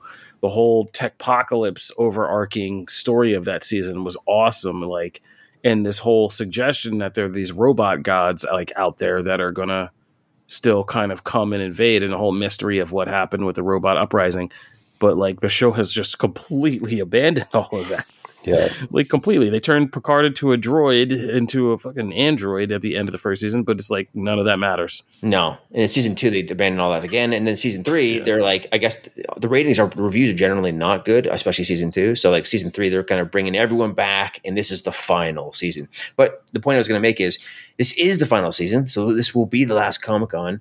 And like everything you're saying about Patrick Stewart, why didn't they have the whole cast on stage? Then, then Patrick doesn't have to carry any of the questions. You know what I mean? I get it's called Picard, but seeing Michael Dorn up there, as you know, would be pretty. And, and LeVar Burton, and these are huge gets. So um, it's a shame they didn't take advantage of the opportunity and have the whole cast up there as like the one final time. You know what I mean? But i mean they were all each i think because they had to do so much in the cost this year they just couldn't bring they didn't it wasn't in the budget to bring the whole cast because each show got like a select membership of its cast you that's know what I true. mean? That's true. Yeah. Um, but uh, I, I do have a question though. That that crossover was the big news because you know for the fans of Star Trek, Lower Decks is excellent. By the way, it's in the TNG era as well. It's fucking awesome. There's so many guest stars. Uh, Riker is in it and it helps direct episodes of the live action shows and such. He's directing the crossover. Um, Jonathan Frakes is his real name, not Riker, the character. But I do have a question. They said so. This is a crossover, but these are two different eras because Strange New Worlds is like pre Kirk era. Lower Yeah. Decks TNG era. The crossover takes place in Strange New Worlds, but will so has Jack Quaid and, and the actress Tawny Newsome. I forget. They're going to be in live action, but Yeah. they're also doing an animated clips. I guess. D- Is there any details on the- on the timeline part of it? How that works? No, nobody will say anything. Um, they just kind of jokingly, because I did the interview with them for the Lower Decks cast, and first of all, Tawny broke a bunch of stuff on the Strange New Worlds set constantly. Um, but uh, she, uh, but they won't say why. But there have been kind of these jokes uh, about them kind of getting in there and you know how they kind of Forrest Gump their way there. And Strange New Worlds cast made jokes during their panel about how you know they did like uh, the vacation episode in season one where everybody was on leave. They did the episode where they had to act out that high fantasy thing. They did the Yeah. aliens episode, and they said if you think those high concept episodes were kind of like crazy in season one, you like you're not ready for season two. Like we're doing some crazy shit. That's so awesome. like they're going to be doing these high concept episodes. So I'm sure it'll be some weird like time travel thing. Like they go into the uh like so, I don't know somehow some way they get like meet up with these other lower Starfleet officers they need. Um, it'd be awesome if they came in as red shirts. That'd be fucking hilarious. Um, but uh, yeah, so I don't know. They won't give details away, but uh, yeah, it's going to be a crossover, so that's going to be cool. Yeah, that's exciting. That show is excellent, and the, the fact that they're pushing even harder in that direction is awesome. They can they can do whatever they want in my book. So good for Yeah. them. We got a Okay. Sandman. Quick talk on Sandman, and then we got to talk Marvel. All right, but um, I mean, I didn't. Again, Sandman, uh, because of Screen Rant and my time there, I have beef with Neil Gaiman, and so like I'm not the biggest Neil Gaiman supporter, and I've never read Sandman. That's a true podcast sex confession. And uh, but uh, I did go back and I wasn't in this panel. Our own Jenna Anderson at Comic Book, who loves Sandman, was in there. But um, I did watch the marketing materials, and I'm curious now. Like, uh, it did its job of selling me on the curiosity of wanting to watch this series and possibly finally maybe read Sandman. You hear that, Neil Gaiman? Maybe this will end. The feud, the feud that Neil Gaiman doesn't even know exists, will end once and for all. Uh, yeah, I don't know much to say here. I mean, I saw the same thing. I saw, I, I'm just not familiar enough with the source material, but the marketing material looks neat. I do like the cast of it, and uh, I have no prior history with Neil Gaiman, so I can't speak to that. Oh man, I can't funny. believe I'm the only Sandman reader on this. Well, I'll say as someone who read some of the some of the graphic novels, I I dug the trailer. I do like the cast. I'm excited for this. Um, I'm glad they finally got something together for this franchise since there's been, you know, like several false starts um, in terms of trying to like put some kind of adaptation together. And I feel like it's been like fucking years of false decades yeah, yeah, of false it. starts. Well, that's it. So it's like you know, this is interesting. Like, I'm happy to have an adaptation. It seems like there's you know there's love and care being put into it. So you know, I mean, who knows? It could turn out to be total crap, but it does look like the kind of thing that I would have expected from an adaptation. And I feel like is at least trying to to honor the source material while also like moving it into a different medium. So I'm uh, I'm excited for that. Well, uh, I will say this: I thought the trailer was trash. Uh, it didn't do it for me, but then I've been watching a lot of the clips that have online and reading a lot of the hardcore fan comments about the clips, yeah, um, and the casting and stuff like that. Because there was some controversy with the casting of certain things like Death, because Death is a black woman in this, and so people are spazzing out. Um, and but uh, yeah, when you watch the clips, the actual scenes are really good and interesting. And you know, there's a scene they released online about death trying to teach dream a lesson about humans and they go to see this aging kind of violinist and whose time is come and he's a jewish guy and he kind of breaks out in his final prayers and all this stuff and it's a really good clip and i was like damn and now i want to really watch this mm-hmm. yeah so uh, the clips I recommend, and there's one now of Gwendoline Christie's Lucifer where they introduce her as yeah. Lucifer, and like yeah, so the clips have been interesting. It's cool. Uh, like I don't know, we'll we'll see. But uh, before we move on, Ben, there's also a scripted podcast for the Sandman that Gaiman's involved with. Have you ever heard that? I haven't ever listened to it. Um, you know what I actually just did start listening to is that Batman Unburied podcast that you've talked about previously, Kofi. That shit is wild. Yeah, it's pretty friggin' weird. I yeah, I was not obviously feeling well this week, and that first episode where there's all the squelching and people being like ripped open and stuff. I was like, man, I can't, I can't. I, that's about the I'm most. Get back into that because people yeah. keep. I mean, I know a lot of people who actually have like went through that whole thing and really liked it when it gets going, yeah. um, especially. So I'm gonna get back into that. But that thing was wild, man. Yeah, I'll have to check out uh I'll have to check out that Sandman podcast though because I do like these. I like these scripted podcasts, so I'll check it out. But I haven't. Uh, I haven't, Rob. So that takes us to Marvel. Um, we probably didn't leave as much time for this as we were hoping to, but um, Why? It's a Comic Con episode. Like, like who's going to tell us no? Who's going to tell us to stop talking? Yeah, I guess that's true. Yeah, me. me I got to go to sleep.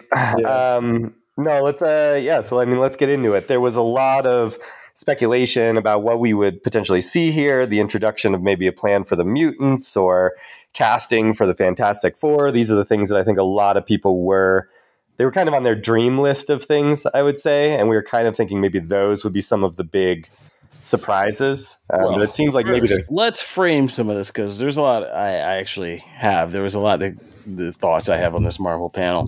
Some of them on the heavier side. But let's frame this because this was an interesting thing. Uh, it's an interesting thing about this podcast because we're hanging out here and we and we talk, but we don't we don't tell everybody we don't tell each other everything because Rob Keyes was sitting on a pretty big secret. oh shit, my bad. uh.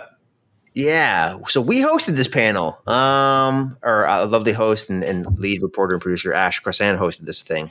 Um, which I did know about. Uh, I will say this though, I did not know about all these announcements though. uh, that was, sure. I mean, that was going to be my first interview question was, so, I mean, I wasn't blaming you for keeping that secret because if you knew all these announcements, yeah, I mean, that would have been a difficult position to just, to tell That's, me that in advance. Yeah. I, I, will say this though, given like, some oh, of the, really, given some of the other stuff that did happen the day before online, I'm sure we're all aware of. I really wish I did know. um, yeah, there's a lot that went on here, but uh, I'll say this: uh, it's funny from our you know preview podcast. I think you guys both got a lot of what you wanted or said they should do, and also some of the things we really didn't want to see. So hundred percent. Like we can say that the thing that I think we all agreed that we didn't want them to do was to rush into their next Avengers team up movie and they are definitely Secret Wars. yeah. yeah. they are definitely doing that. And like we were talking a ten year plan. I wanted a ten year plan for Secret Wars, Wars, and they gave us a three year plan. But you also said I wanted I wanted them to announce Secret Wars so I know what they're building towards. And they're like, yeah, it's yeah. happening, but it's like twenty four months from now or whatever, three years from now. Yeah. Um, and yeah, for Kofi, everything Kofi's ever said about this is like the entire thing is labeled the multiverse saga, which I died when I heard that. Oh my god. Yeah. Um, yeah. Let's start well, this year, yep. I guess. Um, I mean, the, the, obvious things that I we all thought were going to be there were there, obviously, and and and uh, phase. What's interesting though is in terms of like the the how they're organizing the phase four, five, and six. Is that phase four ends this year with uh, Black Panther, Wakanda Forever, which uh, yeah. kind of started and ended the panel, rightfully so. So that's kind of neat. And then after that, they just went full bore with phase five. They confirmed everything and all the trade reports. So uh, do you want to just, I don't know what you want to do here. You just want to detail what those are or? Yeah, I think, okay. thankfully we got that kind of up there. So all I got to do is do that. And I know our handy little chart is here. Yeah, I got there. It's funny. I remember I said everyone loves that big timeline they put on the screen. It's the big thing everybody wants a photo of. And they did exactly that.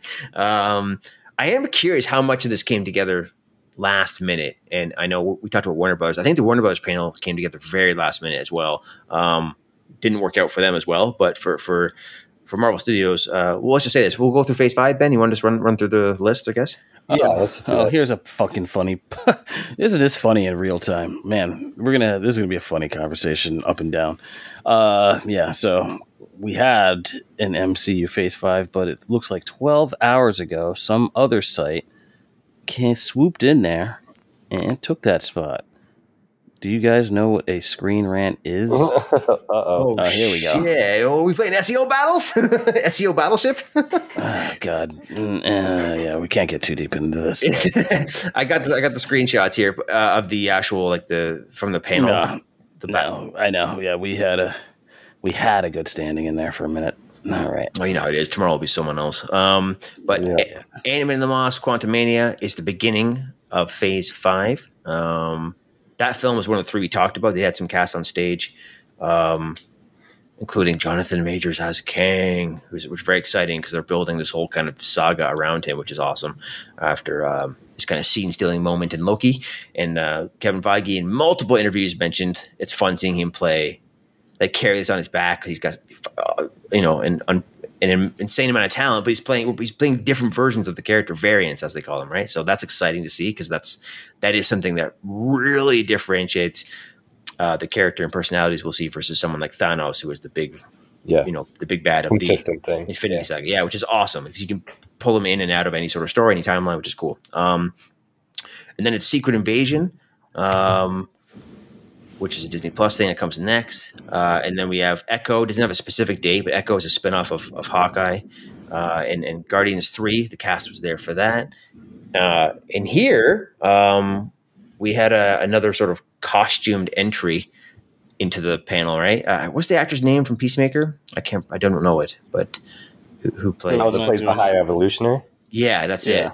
So the, the, fan oh. theories were that he would play the high evolutionary, and it's true. And he came out in costume in this kind of purple thing with his face, and worked the crowd a little bit, and came on stage, and, and he was uh, awesome on the press lines and stuff too. So um, that was cool to see, and, and it was like a, a, bit of a tearjerker moment for Chris Pratt and, and, and all those guys because they you know they are acknowledging again that this is the end of this iteration of the Guardians. James Gunn kept thanking the fans not just for supporting him, but also like the franchise, but supporting him personally and getting him back.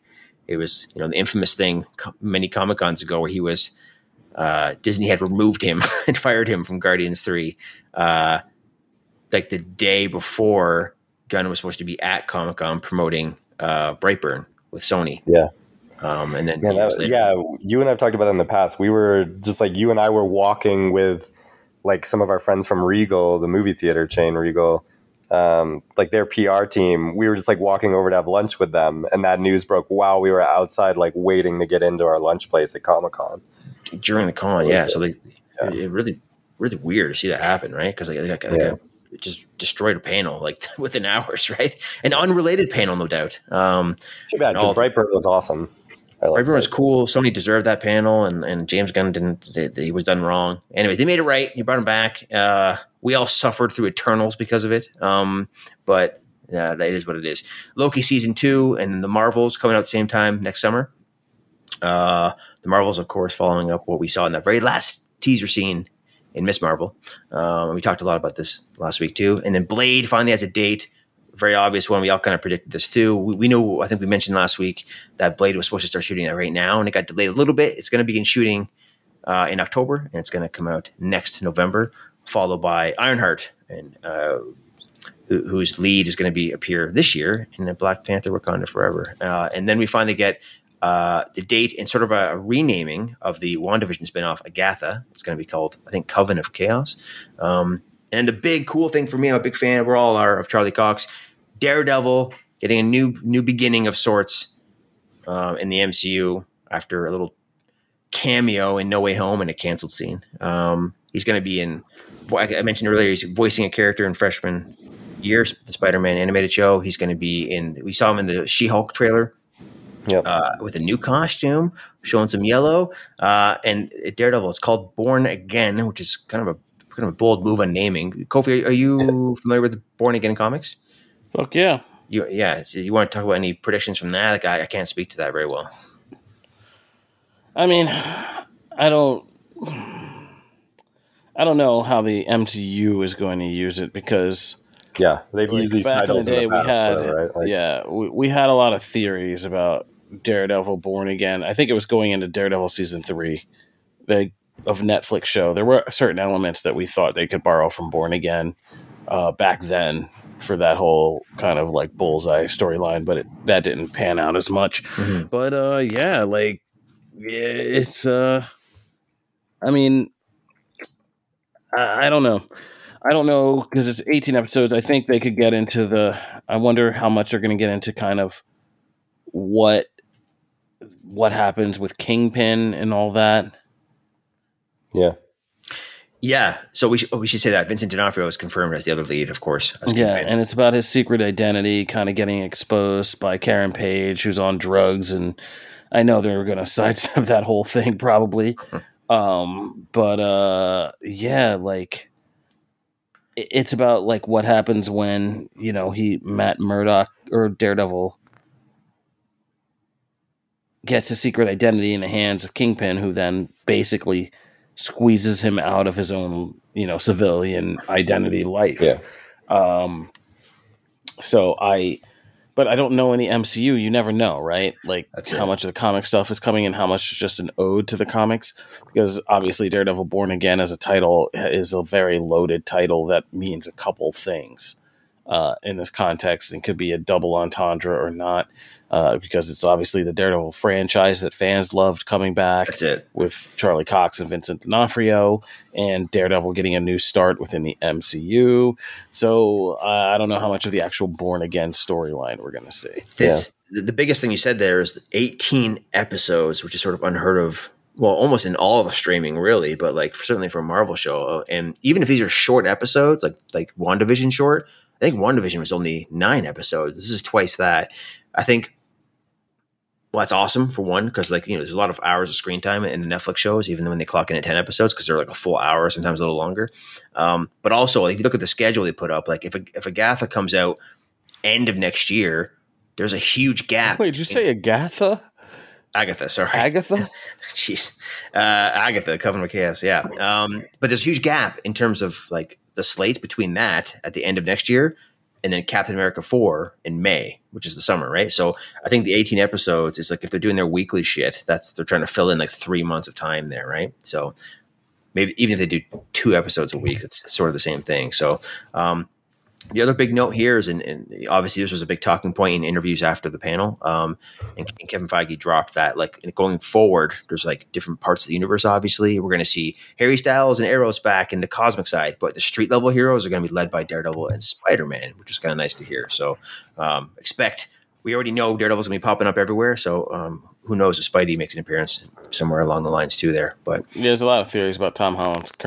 if Spidey makes an appearance somewhere along the lines too there. But yeah, there's a lot of theories about Tom Holland's current contractual stuff. That's it. Where he's going to pop out one more time in the MCU. He has one more, and Daredevil Born Again is a kind of likely. I mean, area that, where he could be. That would be amazing. And Charlie Cox, going back to interviews with us like years ago, always said, "Hey, I would love to share the screen with Spider Man." So that would be awesome. Um, and a big play for Disney Plus, right? So, um, yeah, the next big one is Captain America 4 has an official title. It's called New World Order. It's coming out, it's kicking off the summer of 2024 in May. Uh, so, a new title announcement. We already knew they had a director and writer attached. It's coming out of uh, The Falcon and the Winter Soldier. Anthony Mackie's back as Sam Wilson, Cap. Um, and then right after that, it's probably tied together, is Thunderbolts. And that's the conclusion of Phase 5, the kind of all villain team up of sorts, which brings back. Of- I'm kind of really curious about Daredevil's proximity to Thunderbolts. I'm really kind Oh. of curious about which version of Thunderbolts they're going to go with. Yeah. And if you've been a regular comic reader the last few years, one of the biggest Marvel events was King in Black. Um, the whole culmination of kind of Eddie Brock's Venom and the versus the symbiote god. Uh, but one kind of that was a whole crossover across the Marvel Comics line, and one thing that it created was this little special mini series of Thunderbolts, which was basically Suicide Squad as run by the Kingpin, and Kingpin Oh. needed a group of villains to go do something during this big symbiote invasion, and it was like this crazy deadly mission, and so it's like Taskmaster and leading a bunch of like C and D Marvel villains into this crazy circumstance, and them having to pull it off, and yeah, and dodge symbiote dragons and do all this stuff to pull off this uh thing and really help defeat That's- this symbiote god. Um, but like yeah, and it was run by Kingpin That's cool, man. That could be it too. who became mayor of New York City, and so was like also the mayor. So you know, And that's I'm wondering how much of Daredevil will set up Vincent D'Onofrio's Kingpin as a big, big bad, and then like lead in the Thunderbolts because somebody's got to be kind of bankrolling, Vin, you know, uh, Valentina, right? Like, and it seems like in this MCU verse, and you know, Wilson's Fisk's money has a long reach to making people do crazy things. it's it's it's funny how much connection there is there between those Netflix characters and like multiple iterations of the Thunderbolts. Because the run, the last run I read of Thunderbolts is I think before that, which was like Red Hulk with the leader. It'd be amazing to bring him back, right, from the Incredible Hulk.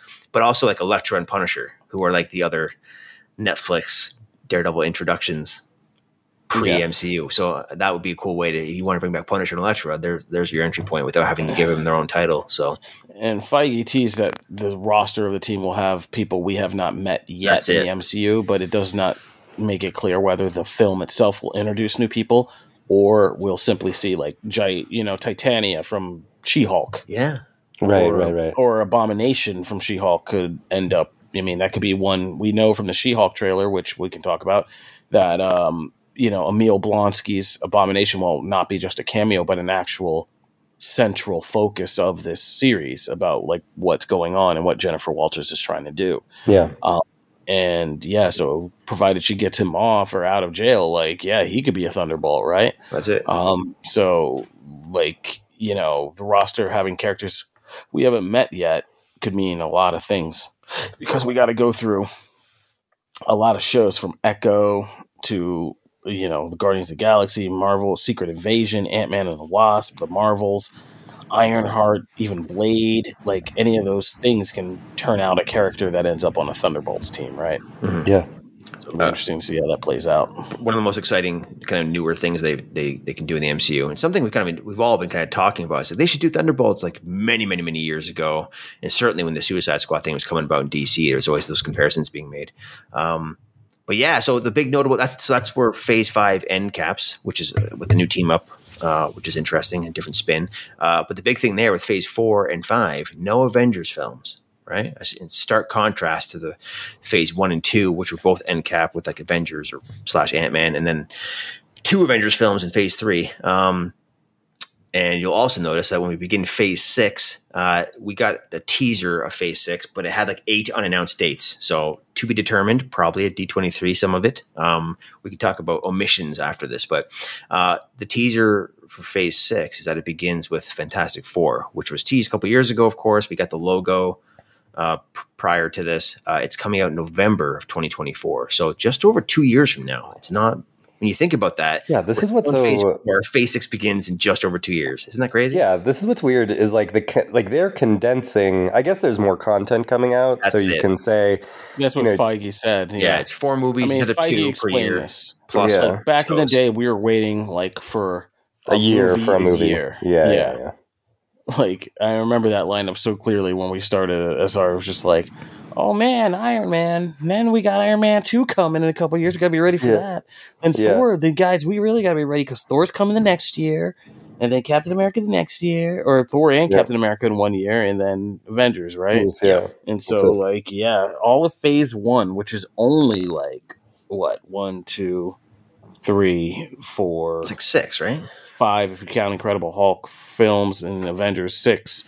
Like yeah, and that took from two thousand and eight Till 2012. Yeah. 12 to 2012, four years. So So we're getting twice that in a year now, right? So that's like 300% production increase or whatever. But, uh, you know, it's because of the Disney Plus factor, it is exponentially larger than we ever thought. We always knew it would go to three Yeah. movies and then four years, and then you'd have the Sony productions growing up. And then at the time, also, X Men was trying to do three movies a year. That fell off the map, and it's not part of this. So, um, yeah, so that whole the Disney Plus factor is a big one. Yes, like, that's the biggest Like, thing. Yeah, so you're talking about Yeah. yeah. like what now? Three films a year plus like three at least Disney Plus series a year. Mhm. Like yeah, so yeah, I see why It's in- it's faster. Plus the also, it's a great way to get out of your bad ideas.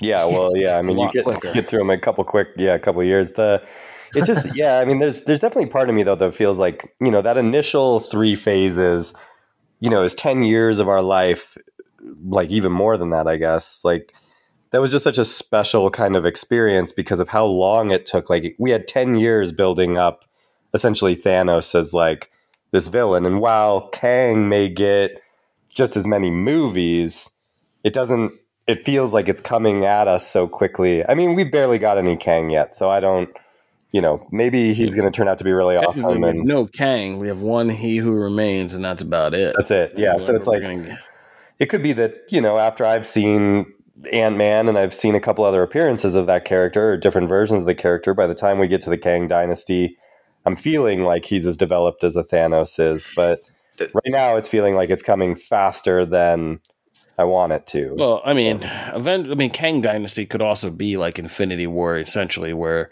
Marvel. I mean, It's the king. that- Yeah. yeah, that putting a villain as a central character is. Yeah. Which is a huge it win. does work People love out, that. yeah. Yeah. Um, Um, so this could be. I mean, Kang Dynasty could be literally the movie where we get to fully meet Kang. Because Yeah. I mean, if you ever read things like Avengers Forever, you know how much of a fucking head trip that character is. yeah, for sure. or uh, the or the recent Kang limited series, which was also pretty awesome but fucked up. it was like time travel. I mean, it was Kang trying to outwit his later self as a younger man, only to realize it's the same path that takes him to becoming that Yeah, older man. older Right, man. right. Yeah. Um, cool. So what, what you're saying is true though, because of the condensed real timeline. What it means is, despite us getting more content and more characters, different shows, none of these characters get follow up time, right? So the difference in a ten year gap is that you get three Iron Mans or two Caps or three Caps. You know what I mean? Leading up to a thing, and you get the development, the huge arc of that character from beginning to end before their moment in Endgame. The fear here is that like with Echo, Daredevil, Ironheart, Blade, new characters, Namor, like no one's getting any time. They have their one movie and then boom, it's time for an event 18 months later. Yeah, but we kind of know that's not true. We know we're going to see Daredevil in She Hulk, Daredevil's an It's on the exception, but it could be yeah. like someone could be like but then Namor he'll be in or Echo. Fantastic Four. Kingpin will have been in Echo. Will have been in Hawkeye. Kingpin will have been in Hawkeye. Then they'll both be in Echo with Daredevil. Then Mm-hmm. Daredevil Born Again will probably have all of them back in it. Like, yeah, it's gonna get nuts. But um, I think we might. I'm kind of more worried that there we'll get enough appearances, but it'll be oversaturation. Yeah. Like, we'll just be sick of seeing so much Daredevil so quick. We'll be like, can we do something else besides Daredevil? That's it. I mean, Daredevil no, movie. no one's ever going to say that. Get out of here. Yeah, um, yeah, I, know, I know we're playing around, but you know, yeah, yeah, yeah. No, you're right. You're, you're not. You're not wrong. You're not wrong. But yeah, it just what the point is. There's like there's no Thunderbolts two. You know what I mean? Before Blade two, or, or there's no Blade series before the. You know what I mean? The thing. And Blade's a weird character to pull out because that could be a whole sub universe there. But um, uh, there's also no follow ups to the latest stuff we saw. Right? There's no Moon Knight two here or stuff like that. Yeah, but that's the difference too. I mean, Marvel now seems to be like, here we're going to contract you, and like they say they're doing it per project, but I feel like it's they make like little mini contract plans. Like you're going to be in these three things. And then it's crossover and here. time or event because Yeah. every movie's a team up now, right? So yes, you're, Yeah, you're not wrong. Just like and and now it's just but it's like quick, get them in, get them in, get them to do the things, get them out, right? So before we had to pay them too much, and then like yeah, Daredevil will do all this stuff in the next couple years. But then Matt Murdock will have to go to Europe, and you know, like Elektra will take over as Daredevil for a while.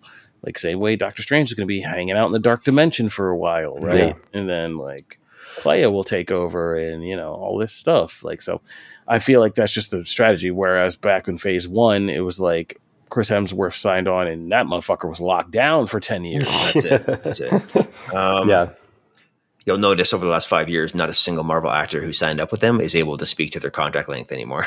Very intentionally. Um, yeah. So uh, back to that. So the, even though Fantastic Four is the kind of beginning of Phase Six, they say there is one film dated that fall, or film or TV show that has not been dated yet. So it could be something like Armor Wars. We'll get to that later. But uh, yeah, uh, in terms of what else is on this slate, we skip ahead until May of 2025, and this is where the Avengers come back. This is the Kang Dynasty, which we talked about, and that leads to a couple months later that fall, Phase Six and the Multiverse Saga ends with Secret Wars, the long rumored dream project of the Russo brothers, the same brothers who will not be directing these films at all. So uh, very strange, but uh, so there you have it. So there's eight undated, or I guess not dated, but untitled films in there, um, or, or TV shows, and we I think we know some of them already. If you want to go through those, uh, Kofi, you were going to say something I think about that fall date.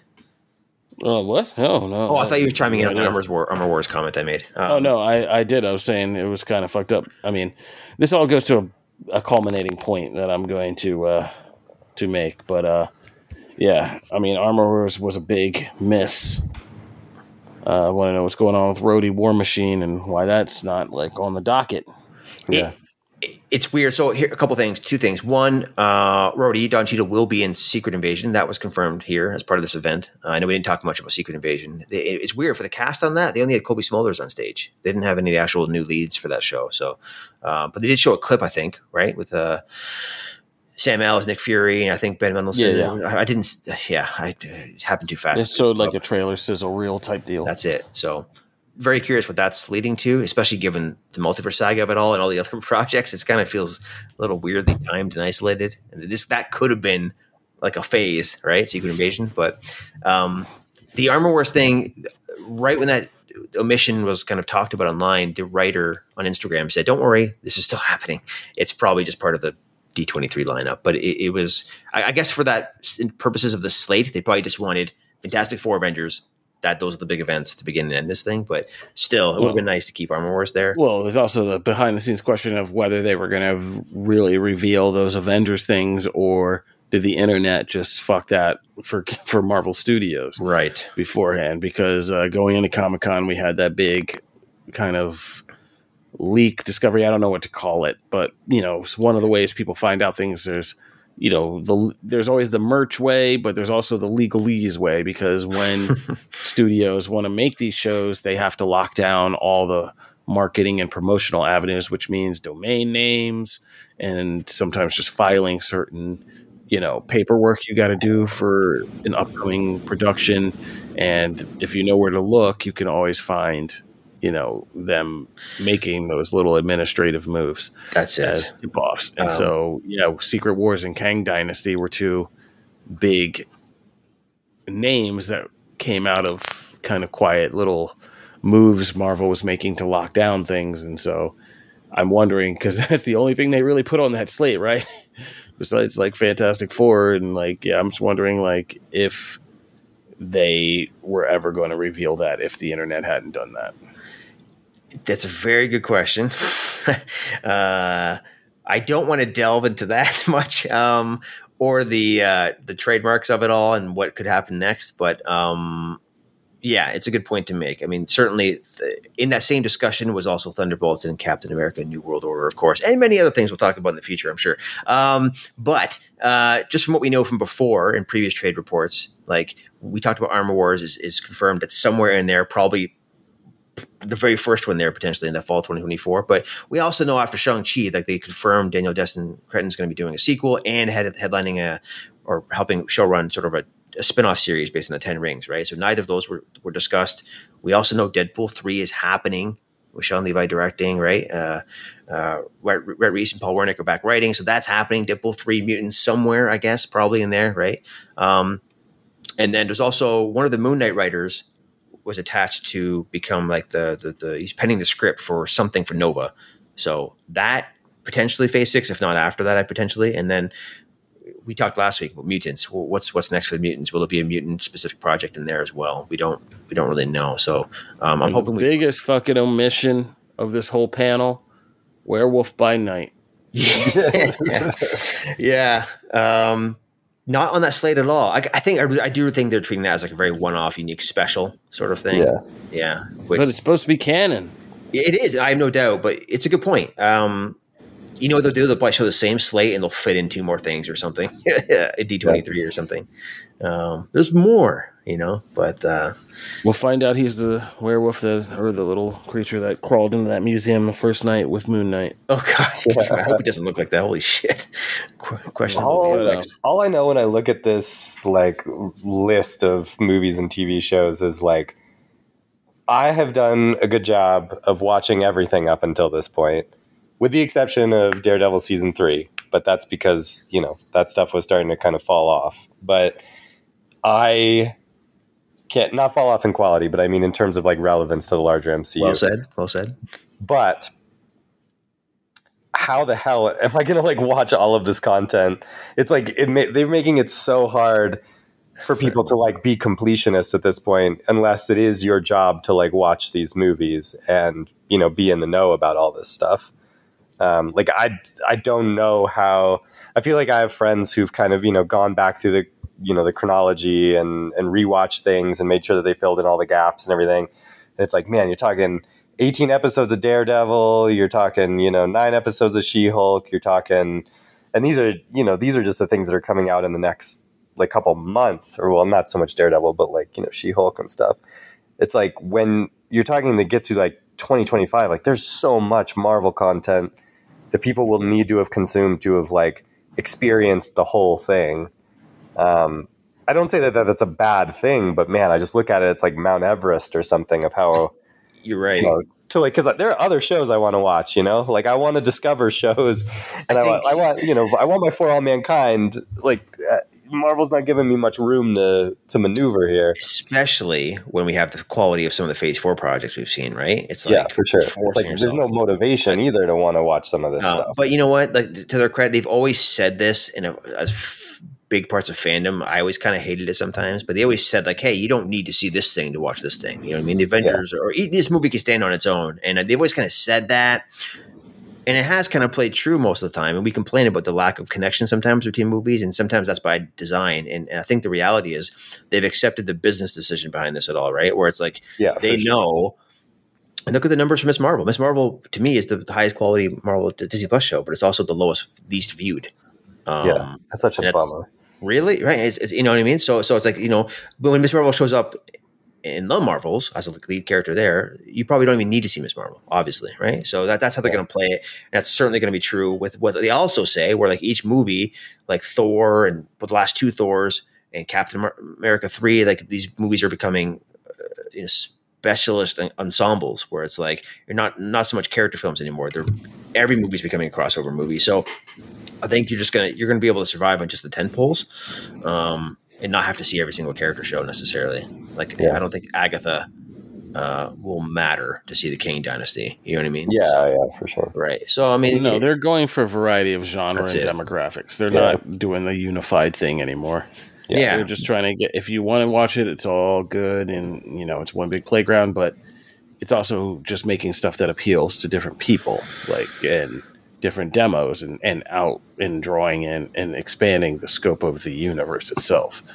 And micro crossovers, which we'll see in maybe Werewolf by Night, or like you, like Kofi was suggesting with some a lot of the characters we could be seeing in Daredevil, setting up Thunderbolts and such. There could be a lot of Yeah, micro I mean, uh, like it's pretty obvious that like Moon Knight and Ms. Marvel were more like you know more geared towards appealing to the demographic of Middle Eastern or Pakistani people than you know being part of deep Marvel lore Yeah, because yeah. there was nothing in there that you needed to have seen previous films and all that stuff to understand. You don't even need to see Captain Marvel to understand Ms. Marvel. Yeah, yeah. So That's like it. It, it was more about the kind of either genre influences, cultural influences, and expanding the scope of the universe to those that it maybe hasn't spoken directly to before. Yeah. So yeah, Yeah. I mean that's just the new strategy. And I think they're like we're already established as a brand.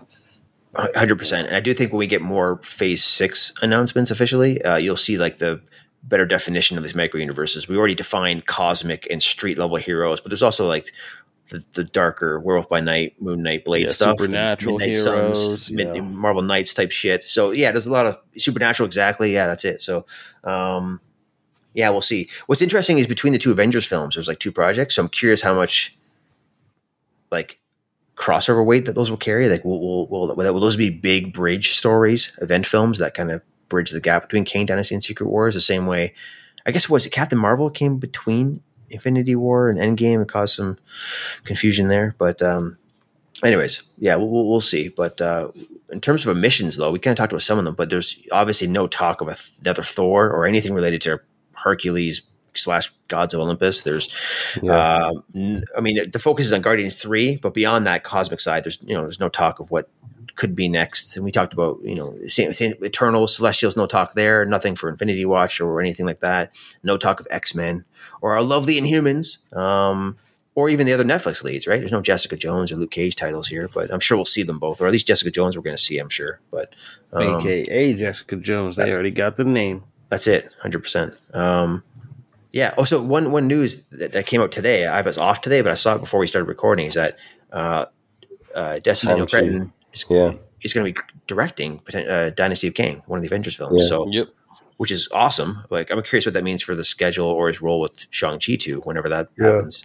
So, um, I was Oh, surprised. Ben, Yeah, that was one of my surprising things here was that there was with all of these movies coming out, like Shang Chi two isn't on this slate either. Maybe that's one of the things that's getting held open. But that's a character that I feel like you would want, you know, integrated more in this whole thing um, before you get to something like you know Secret They- well, World. it, it, But I wonder. What, you know, it's funny because Simu Liu was there in All Lights the day after, so it was really awkward not having him on stage. Um, Yeah. Especially since Shang Chi is the best thing in Phase Four. But yeah, I, I am very curious now what that means because, like, the, do you really want to hold off a sequel for like five years and put it out in Phase Seven? Like, no way, right? You got to have Shang Chi in there somewhere. yeah, Um, but you can't do it the same year Kang Dynasty. I mean, you can't direct both those films, so you'd have to like start shooting something this year for next year and squeeze it in somewhere. But um, I have no idea. May- Maybe D twenty three clarifies that for us, but uh, Yeah. that was probably the most notable omission for me as well. So yeah. Um, all right. Well, we're running. We're running long here. well, well, well, we got one more thing to do. We were de- we are not getting out of here without talking about Black Panther trailer. oh yeah, for sure. Um, yeah. So yeah, this is also kind of the portion I've been waiting for because, uh, yeah, this one's portion's a little bit heavier for me. But uh, let's talk about Black Panther because I was doing a live stream when this came up. Uh, we were filming. We decided to, for once, film uh, for people for our Marvel podcast Phase Zero. What it what it looks like behind the scenes when you're trying to cover Hall H.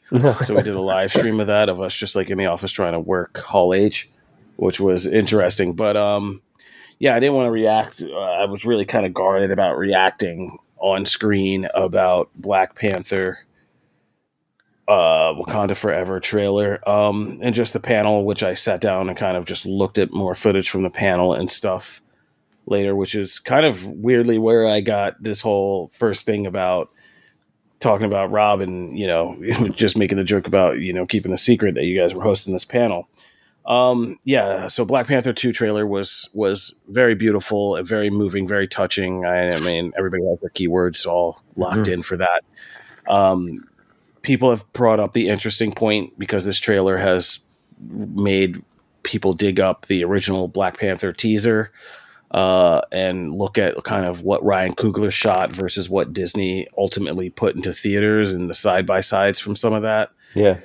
So I hope because the footage from this Black Panther 2 Wakanda Forever teaser was incredibly beautiful. It's probably one of the most stunning Marvel movies I've ever seen.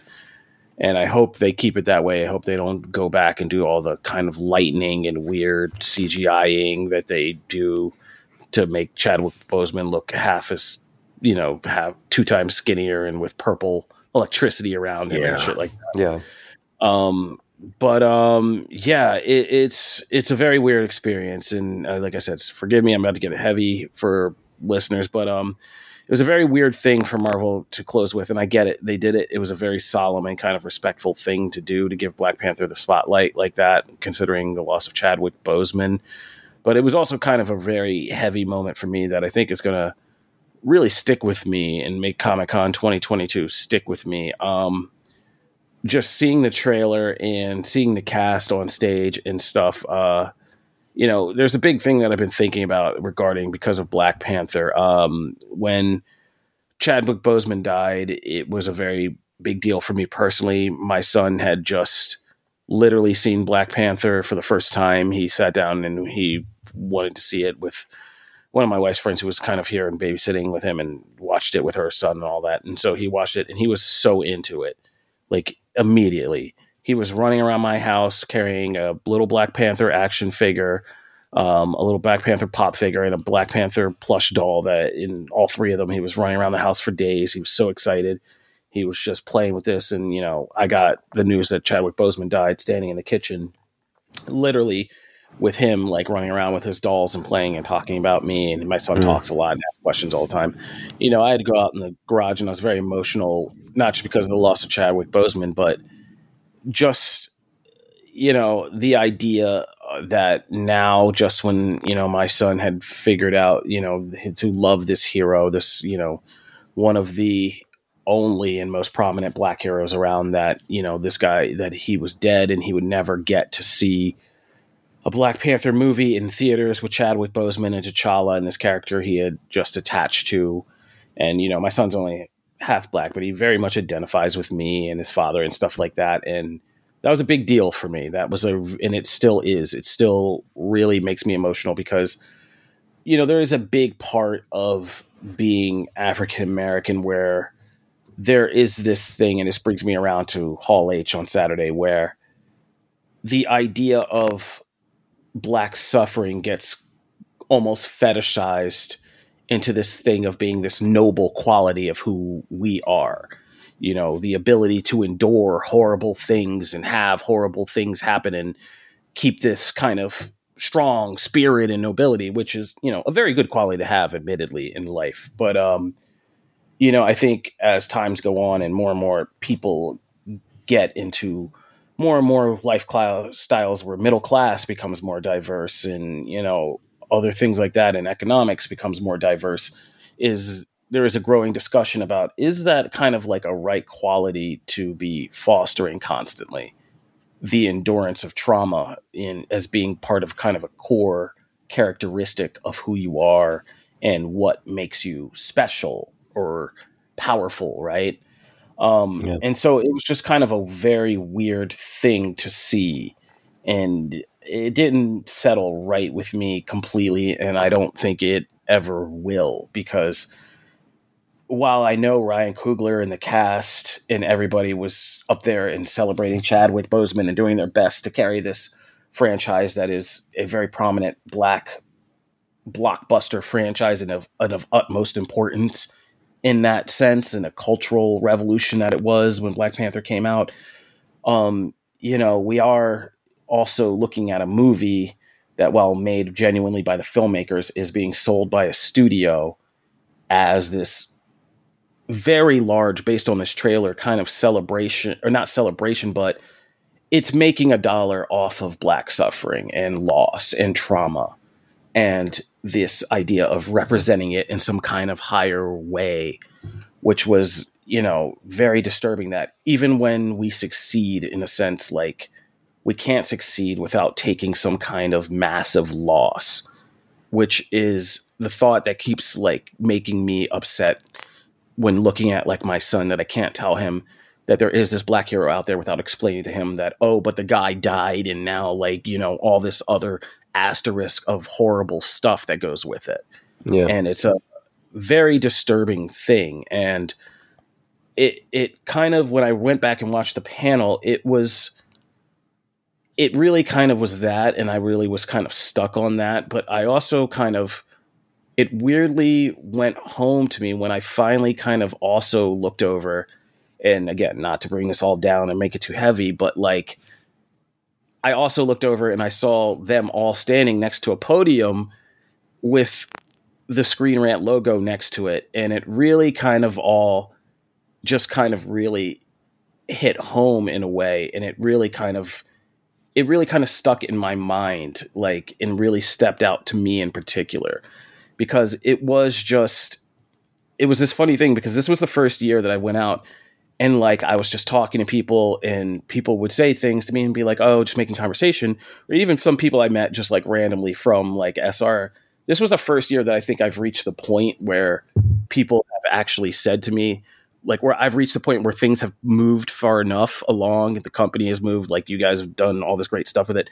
But it's that point where like people have now no idea that like I have anything to do with this, right? Right. So like people would be like, even people I was talking to would be like, oh, so like, what did you like, or what did you do when you worked for Screen Rant or something, or like, or um, I forget how they put it. It was a weird phrasing, but it was like something like I was just like, oh, like I was one of your like bullpen writers or something like that. But um, it was just kind of a weird sensation, and that's not to say anything bad about you guys or the company, or because nobody's ever done anything bad to me, but it was just this weird point about, and we don't get into it a lot about like what happened with that old thing and you know something you spent a lot of time on and that feeling of kind of loss was kind of combined with that feeling of kind of loss in a different sense and it's yeah. just a hard thing to sometimes see like what it is to go through this world yeah. as an african american and how you can be kind of expected to endure things and and just do that but it can be a very hard thing to do. So i say all that to say that i hope that ryan coogler and the cast get to make the film they want and this doesn't become a product and kind of get messed with and sold because i think there is a kind of very bad way this can come out and i hope that it doesn't because what I've seen so far of Black Panther Wakanda Forever looks beautiful. I think they have a great story there about kind of what it is to be a king and to be admired and like what that means between like T'Challa, who's obviously a king that is now dead and but loved by his people and meant something to his people, and Namor, who's going to be a, trying to be a king, but is obviously going to be a mutant and has winged feet and is probably not loved by his people as much and how T'Challa's example could maybe affect Namor by the end of this story. So I think there is going to be something very beautiful here, but I hope it's not exploited in the wrong kind of ways, is what I will say. And it was weird to see it as the kind of culminating thing of Hall H, and I understand why it had to happen, but it was also just kind of a little bit strange to me. But um, yeah, so that's my heavy part, and that's probably the heaviest thing I'll ever say on Podcast X. Uh, well, well said, Kofi. Um, it's for everything you're saying. It, it's such a strange thing how challenging this film must have been, not just to talk about at an event and then start the marketing campaign. You know the the shocking reality of like the corporateness of it all and being Disney and Kevin Feige up there on top of that, right? But um, challenging to make and talk about. But uh, even if they try to do what they did before, there's no winning, right? I mean, we could talk about like you know they they they started and ended the panel with this project. It's the next one in line to come out in theaters. They've done, done no marketing up until this moment, which is very unusual for them. They're usually, usually always teasing in advance. You know, when Thor came out, there was no no talk of Black Panther. Um, and then, but you go back to Comic Con 2019 and did the same sort of thing, right, with Black Widow uh, where like they talked about all this stuff, and then the next movie in line, this is one they kind of brought out at the end end of the show, I guess alongside Blade. But even doing that here, sorry, Kofi. Oh, I was going to say before we get too far, I just want to sum up because now that I stopped talking, I actually got my own thoughts back together. And I want to say, like, what I was trying to kind of say, and I don't think I said this out loud because I was getting too emotional about other things, but the connection that I made was looking at the SR sign and looking at what was happening on stage with Black Panther was what kind of messed me up as personally an African American was the idea that even when things are really great and things you are happy and you should be happy about, that there almost has to be this element of sadness attached to it, which is the kind of dichotomy that can really bother some black people. Like I was happy at once to see how you know what the work these people had made for Black Panther 2 but I was also sad to know that this film would be largely kind of marketed and sold on the loss of Chadwick Boseman. I was happy so happy to see you know the SR sign on stage at Hall H which was something we had you know all three of us had probably been fucking dreaming about since 2010 Jeez, when yeah. we saw the Avengers but at the same time have it be something that you know I was no longer connected to. I wasn't necessarily part of that dream when it actually got achieved. So it was that mix of always knowing like I'm happy, but I'm also sad at the once in these two very kind of non-connected to me public ways and very connected to me personal ways, which was like just kind of a weird mind fuck about the whole thing. Yeah. Yeah, I mean, like I can certainly, like I can certainly see that, and as you know, especially as it pertains to, I mean, even you know, it's not a like I can't even imagine how you necessarily feel in that scenario because you know it's bittersweet for me just having recently left SR to sort of see like you know the same the same thing, but like obviously having a different experience and a different worldview and everything, um, and not having that clear. connection. To- it's not like I do not not want this thing that we built to do well. Yeah, I mean, yeah, for sure. Yeah, you want it. I am proud every day that it's still around, that it's still as good as it is, as good as you guys have made it. I'm proud of every single person who we, you know, trained, yeah. who has grown, who's going out to kick ass. Like, I'm proud of that shit every day. Yeah. But like I said, it was just kind of a weird experience because you have to also weigh the things you're sad about against the things you're happy about and it was just a weird yeah. kind of reminder that yeah and there's a uniquely black experience in a way to always have to have some kind of weird deep sadness attached to even the most joyous things you should be happy about. Yeah well i mean you're totally right about the trailer too. I mean the trailer there's a lot of celebration in it. There's a lot of you know like uniquely sort of black things about it that make it clear. It's like you know it's ryan coogler and he's back but at the same time, you know, in order for Shuri or whoever is going to step into the mantle as as Black Panther to you know ascend, you have to deal with this like horrific thing that the reality outside of the film that also exists has to exist within the film of of losing this actor and losing this character. Um, that is a, a relatively unique, I would say. I agree, especially given the amount of limited you know IP that is so inherently kind of black and celebrates black culture the way that the Black Panther has kind of broken through the the cultural zeitgeist, I guess. But I Listen, uh, we just can never show my son this panel. There's just too many questions I can't answer. Yeah, bury this panel footage. Uh, yeah. What you said, Kofi, is like a third. I didn't even consider this. It's like a, it's a third layer, man. Because like you know, there's the emotional weight of everything that's happening for all the reasons you said, but the SR part of it, I, I didn't even consider. You know what I mean? It's uh I guess not being there makes me, you know, I, I don't know. But I no, will, no, I will I say mean, this. No, let me say this. Let me say this.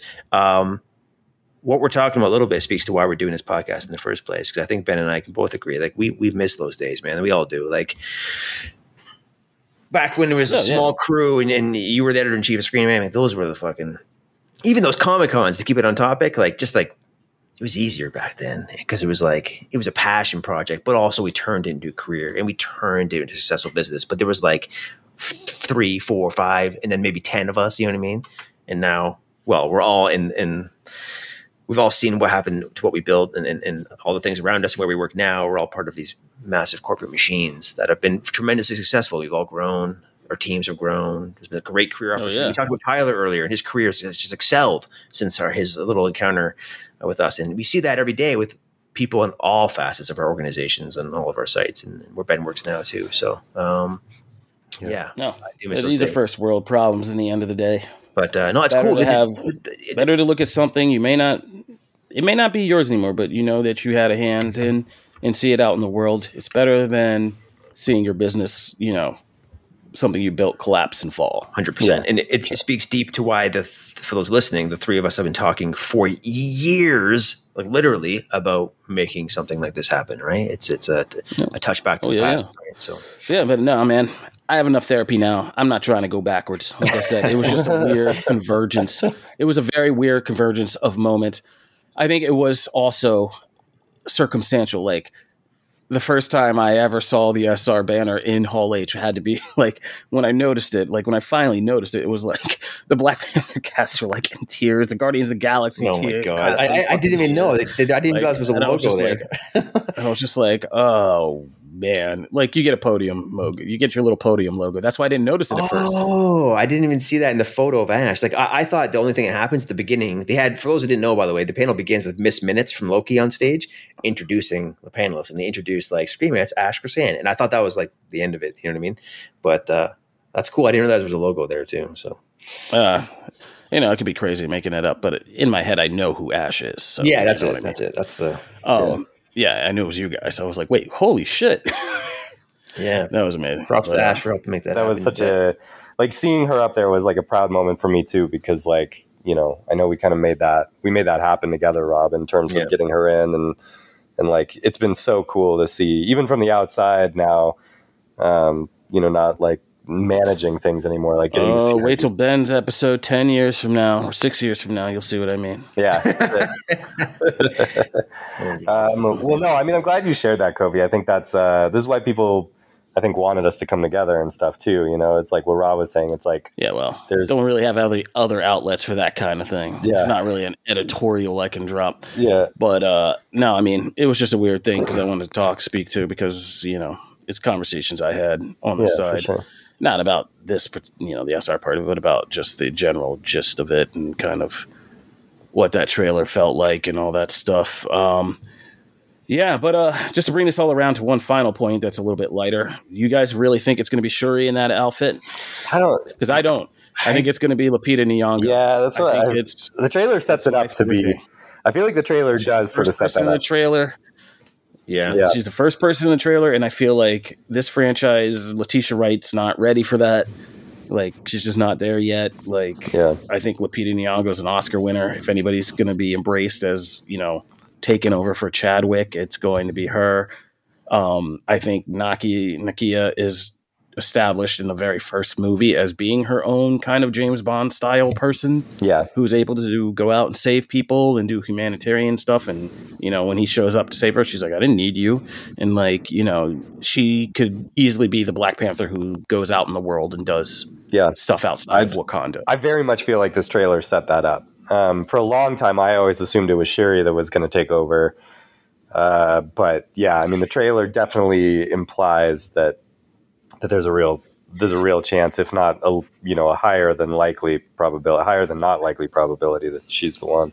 Yeah, I think part of the story will be uh, figuring out who the mantle is. And we might even see different versions of Black Panthers, different people in costumes potentially. But they, I mean, you know, the, I'm sure the original long term plan was to shift that towards Shuri in the long term future. But like, um, I do think the idea of having Nakia do it and then separating the leadership of Wakanda from like the warrior mantle is kind of a neat idea because it does let you do the thing Kofi said. We can have more, even yeah. you know, you can explain it better than you can in the comics of why Black Panther can sh- show up at other world events and, and, not be in Wakanda all the time, right? So yeah, yeah, makes sense. Yeah, and I think Shuri is going to be kept as like the Tony Stark type figure. Yeah, yeah. like engineer, kind of science person. She'll say she can do more good. Setting up Ironheart. Blah blah blah. Let's go. Yep and uh, that way we can keep Letitia Wright in a nice little clip, right? Yeah, keep her towards the science stuff. Yeah, yeah. yeah, the science stuff that she. Yes. Yeah, there's a real irony there for sure.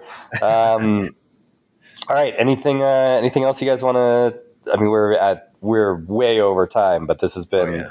It's been a very thorough, uh, thorough breakdown that you guys have, have, put together for everybody. So, you know, I'll, I'll, say one more point. I don't want to start a whole other conversation on it, but like you know, years ago, uh, talk about, there was always we made big headlines every time Kevin Feige made a quote like, I have the next 10 Marvel movie, movies planned, or I have a whole s- calendar on my board up to 2028 of Marvel movies. And I wonder now, given the fast tracking of everything because of Disney Plus, if that 2028 plan is now like 2024 and if they've added it since then or if they just added in more elements and we still have like i'm absolutely certain like phases seven eight nine are planned you know what i mean because it's gonna Yeah. be three years right it's three years of content probably um so I guess we'll, yeah, it's weird how fast tracking this is. This is all happening, but uh, Yeah, my head, is. boggles my mind when I think about that. So It's true.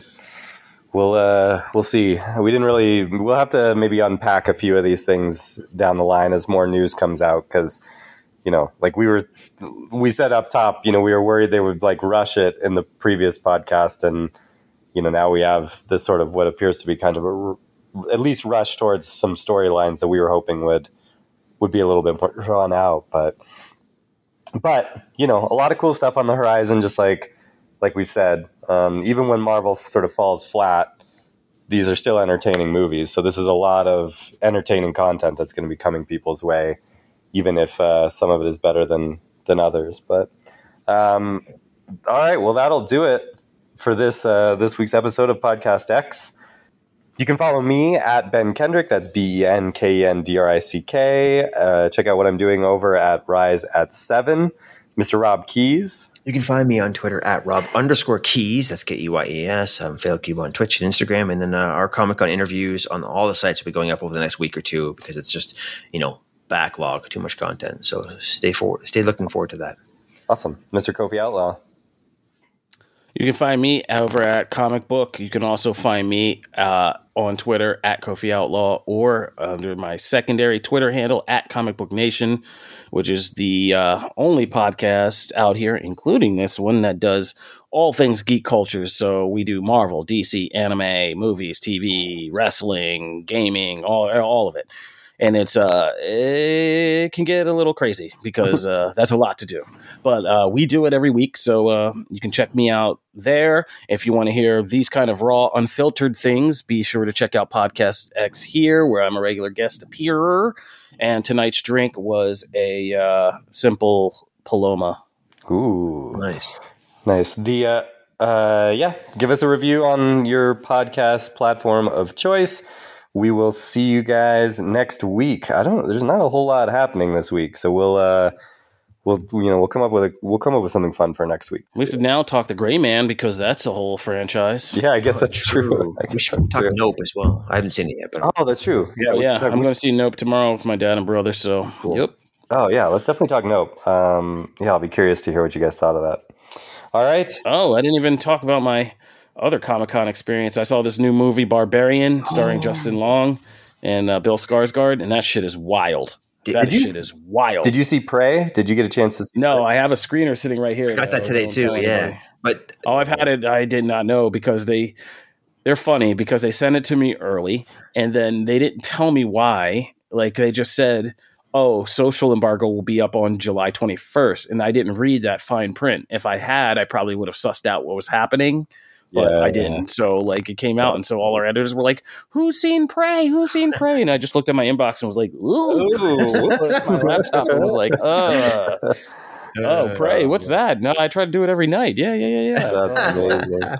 That's funny. I was just like, oh shit. Yeah. I mean, well, I mean, I complain like I've been left out in the cold or something, but like I now have three emails. Uh, my old Gmail that we used for SR, which half the industry doesn't think I ever left SR, which is a funny part. Anybody who works the industry, pundits have no idea I worked there, but half the PR people never understood that I stopped working there, so they never stopped sending me stuff. I get I get every single New York screening every single day, and Oh, half the. LA ones all the time. Yeah, so I had to abandon that mailbox. My comic book mailbox eventually got overrun when we did enough good work to you know get PR stuff there, and now my CBS email is getting overrun too. oh so jeez, Yeah. yeah. yeah, because yeah, so uh, yeah, so it's a fun thing. I don't know where half of this stuff ends up. It, it can end up in any one of those three: any screening invite, any like party invite, any like any material. So yeah, you gotta try to track this shit down when you can. Oh, speaking of which, I didn't even say shout out to Rob Keyes for uh, helping me out as my guy in the chair during Comic Con. Uh, Rob Keyes was kind enough to uh, help me on some of the PR front, and uh, when vis-a-vis getting to parties, Party things like time. Still got it, baby. Yeah. yeah, yeah, he was helping me from Even I'm not there. That's it. That's hilarious. part of like social information, I was texting Rob Keyes and being like, "What's up?" And uh, yeah, he was my guy in the chair. So shout out to Rob Keyes. to help. Literally the guy in the chair. All Comic Con. Yeah. Yeah, all right. that's Well, we funny. should we should make a uh, we should make a pact that all three of us go next year, so we can all meet up and record a podcast X live. Yeah, I was Yeah. sad you guys weren't there. I was, I was, Yeah. uh, that was the one regret I had for Comic Con. This was the, been the year that would have been really perfect if you guys were also Yeah, back. It would have been for sure. back on top at like the fandom thing on top of the Hard Rock because they Oh, had yeah. DJ from Amsterdam yeah, this time, and would have been like, it's no Daughtry, but we'll make do. yeah. Oh, boy. Uh, amazing. All No, right. but there wasn't. Angry old weird men shouting about weird stuff. Angry old short Oh god. Yeah. opposite political spectrum men. There's none of that. Weirdly enough, Yeah, we'll miss, That's we'll story miss for another that. day too. Yeah, we'll miss that. people are like America's divisive today. I was like, bitch, where you been? have you met? Yeah, have you met our We're old breaking up boss? these fights in 2009. Yeah. Oh man. Um, Oh yeah, that's yeah. funny. But that's a story for another Yeah, time. yeah, yeah. Over. Let's get out of here. Yeah. All right, that'll do it for this week's episode. We'll see you guys next week.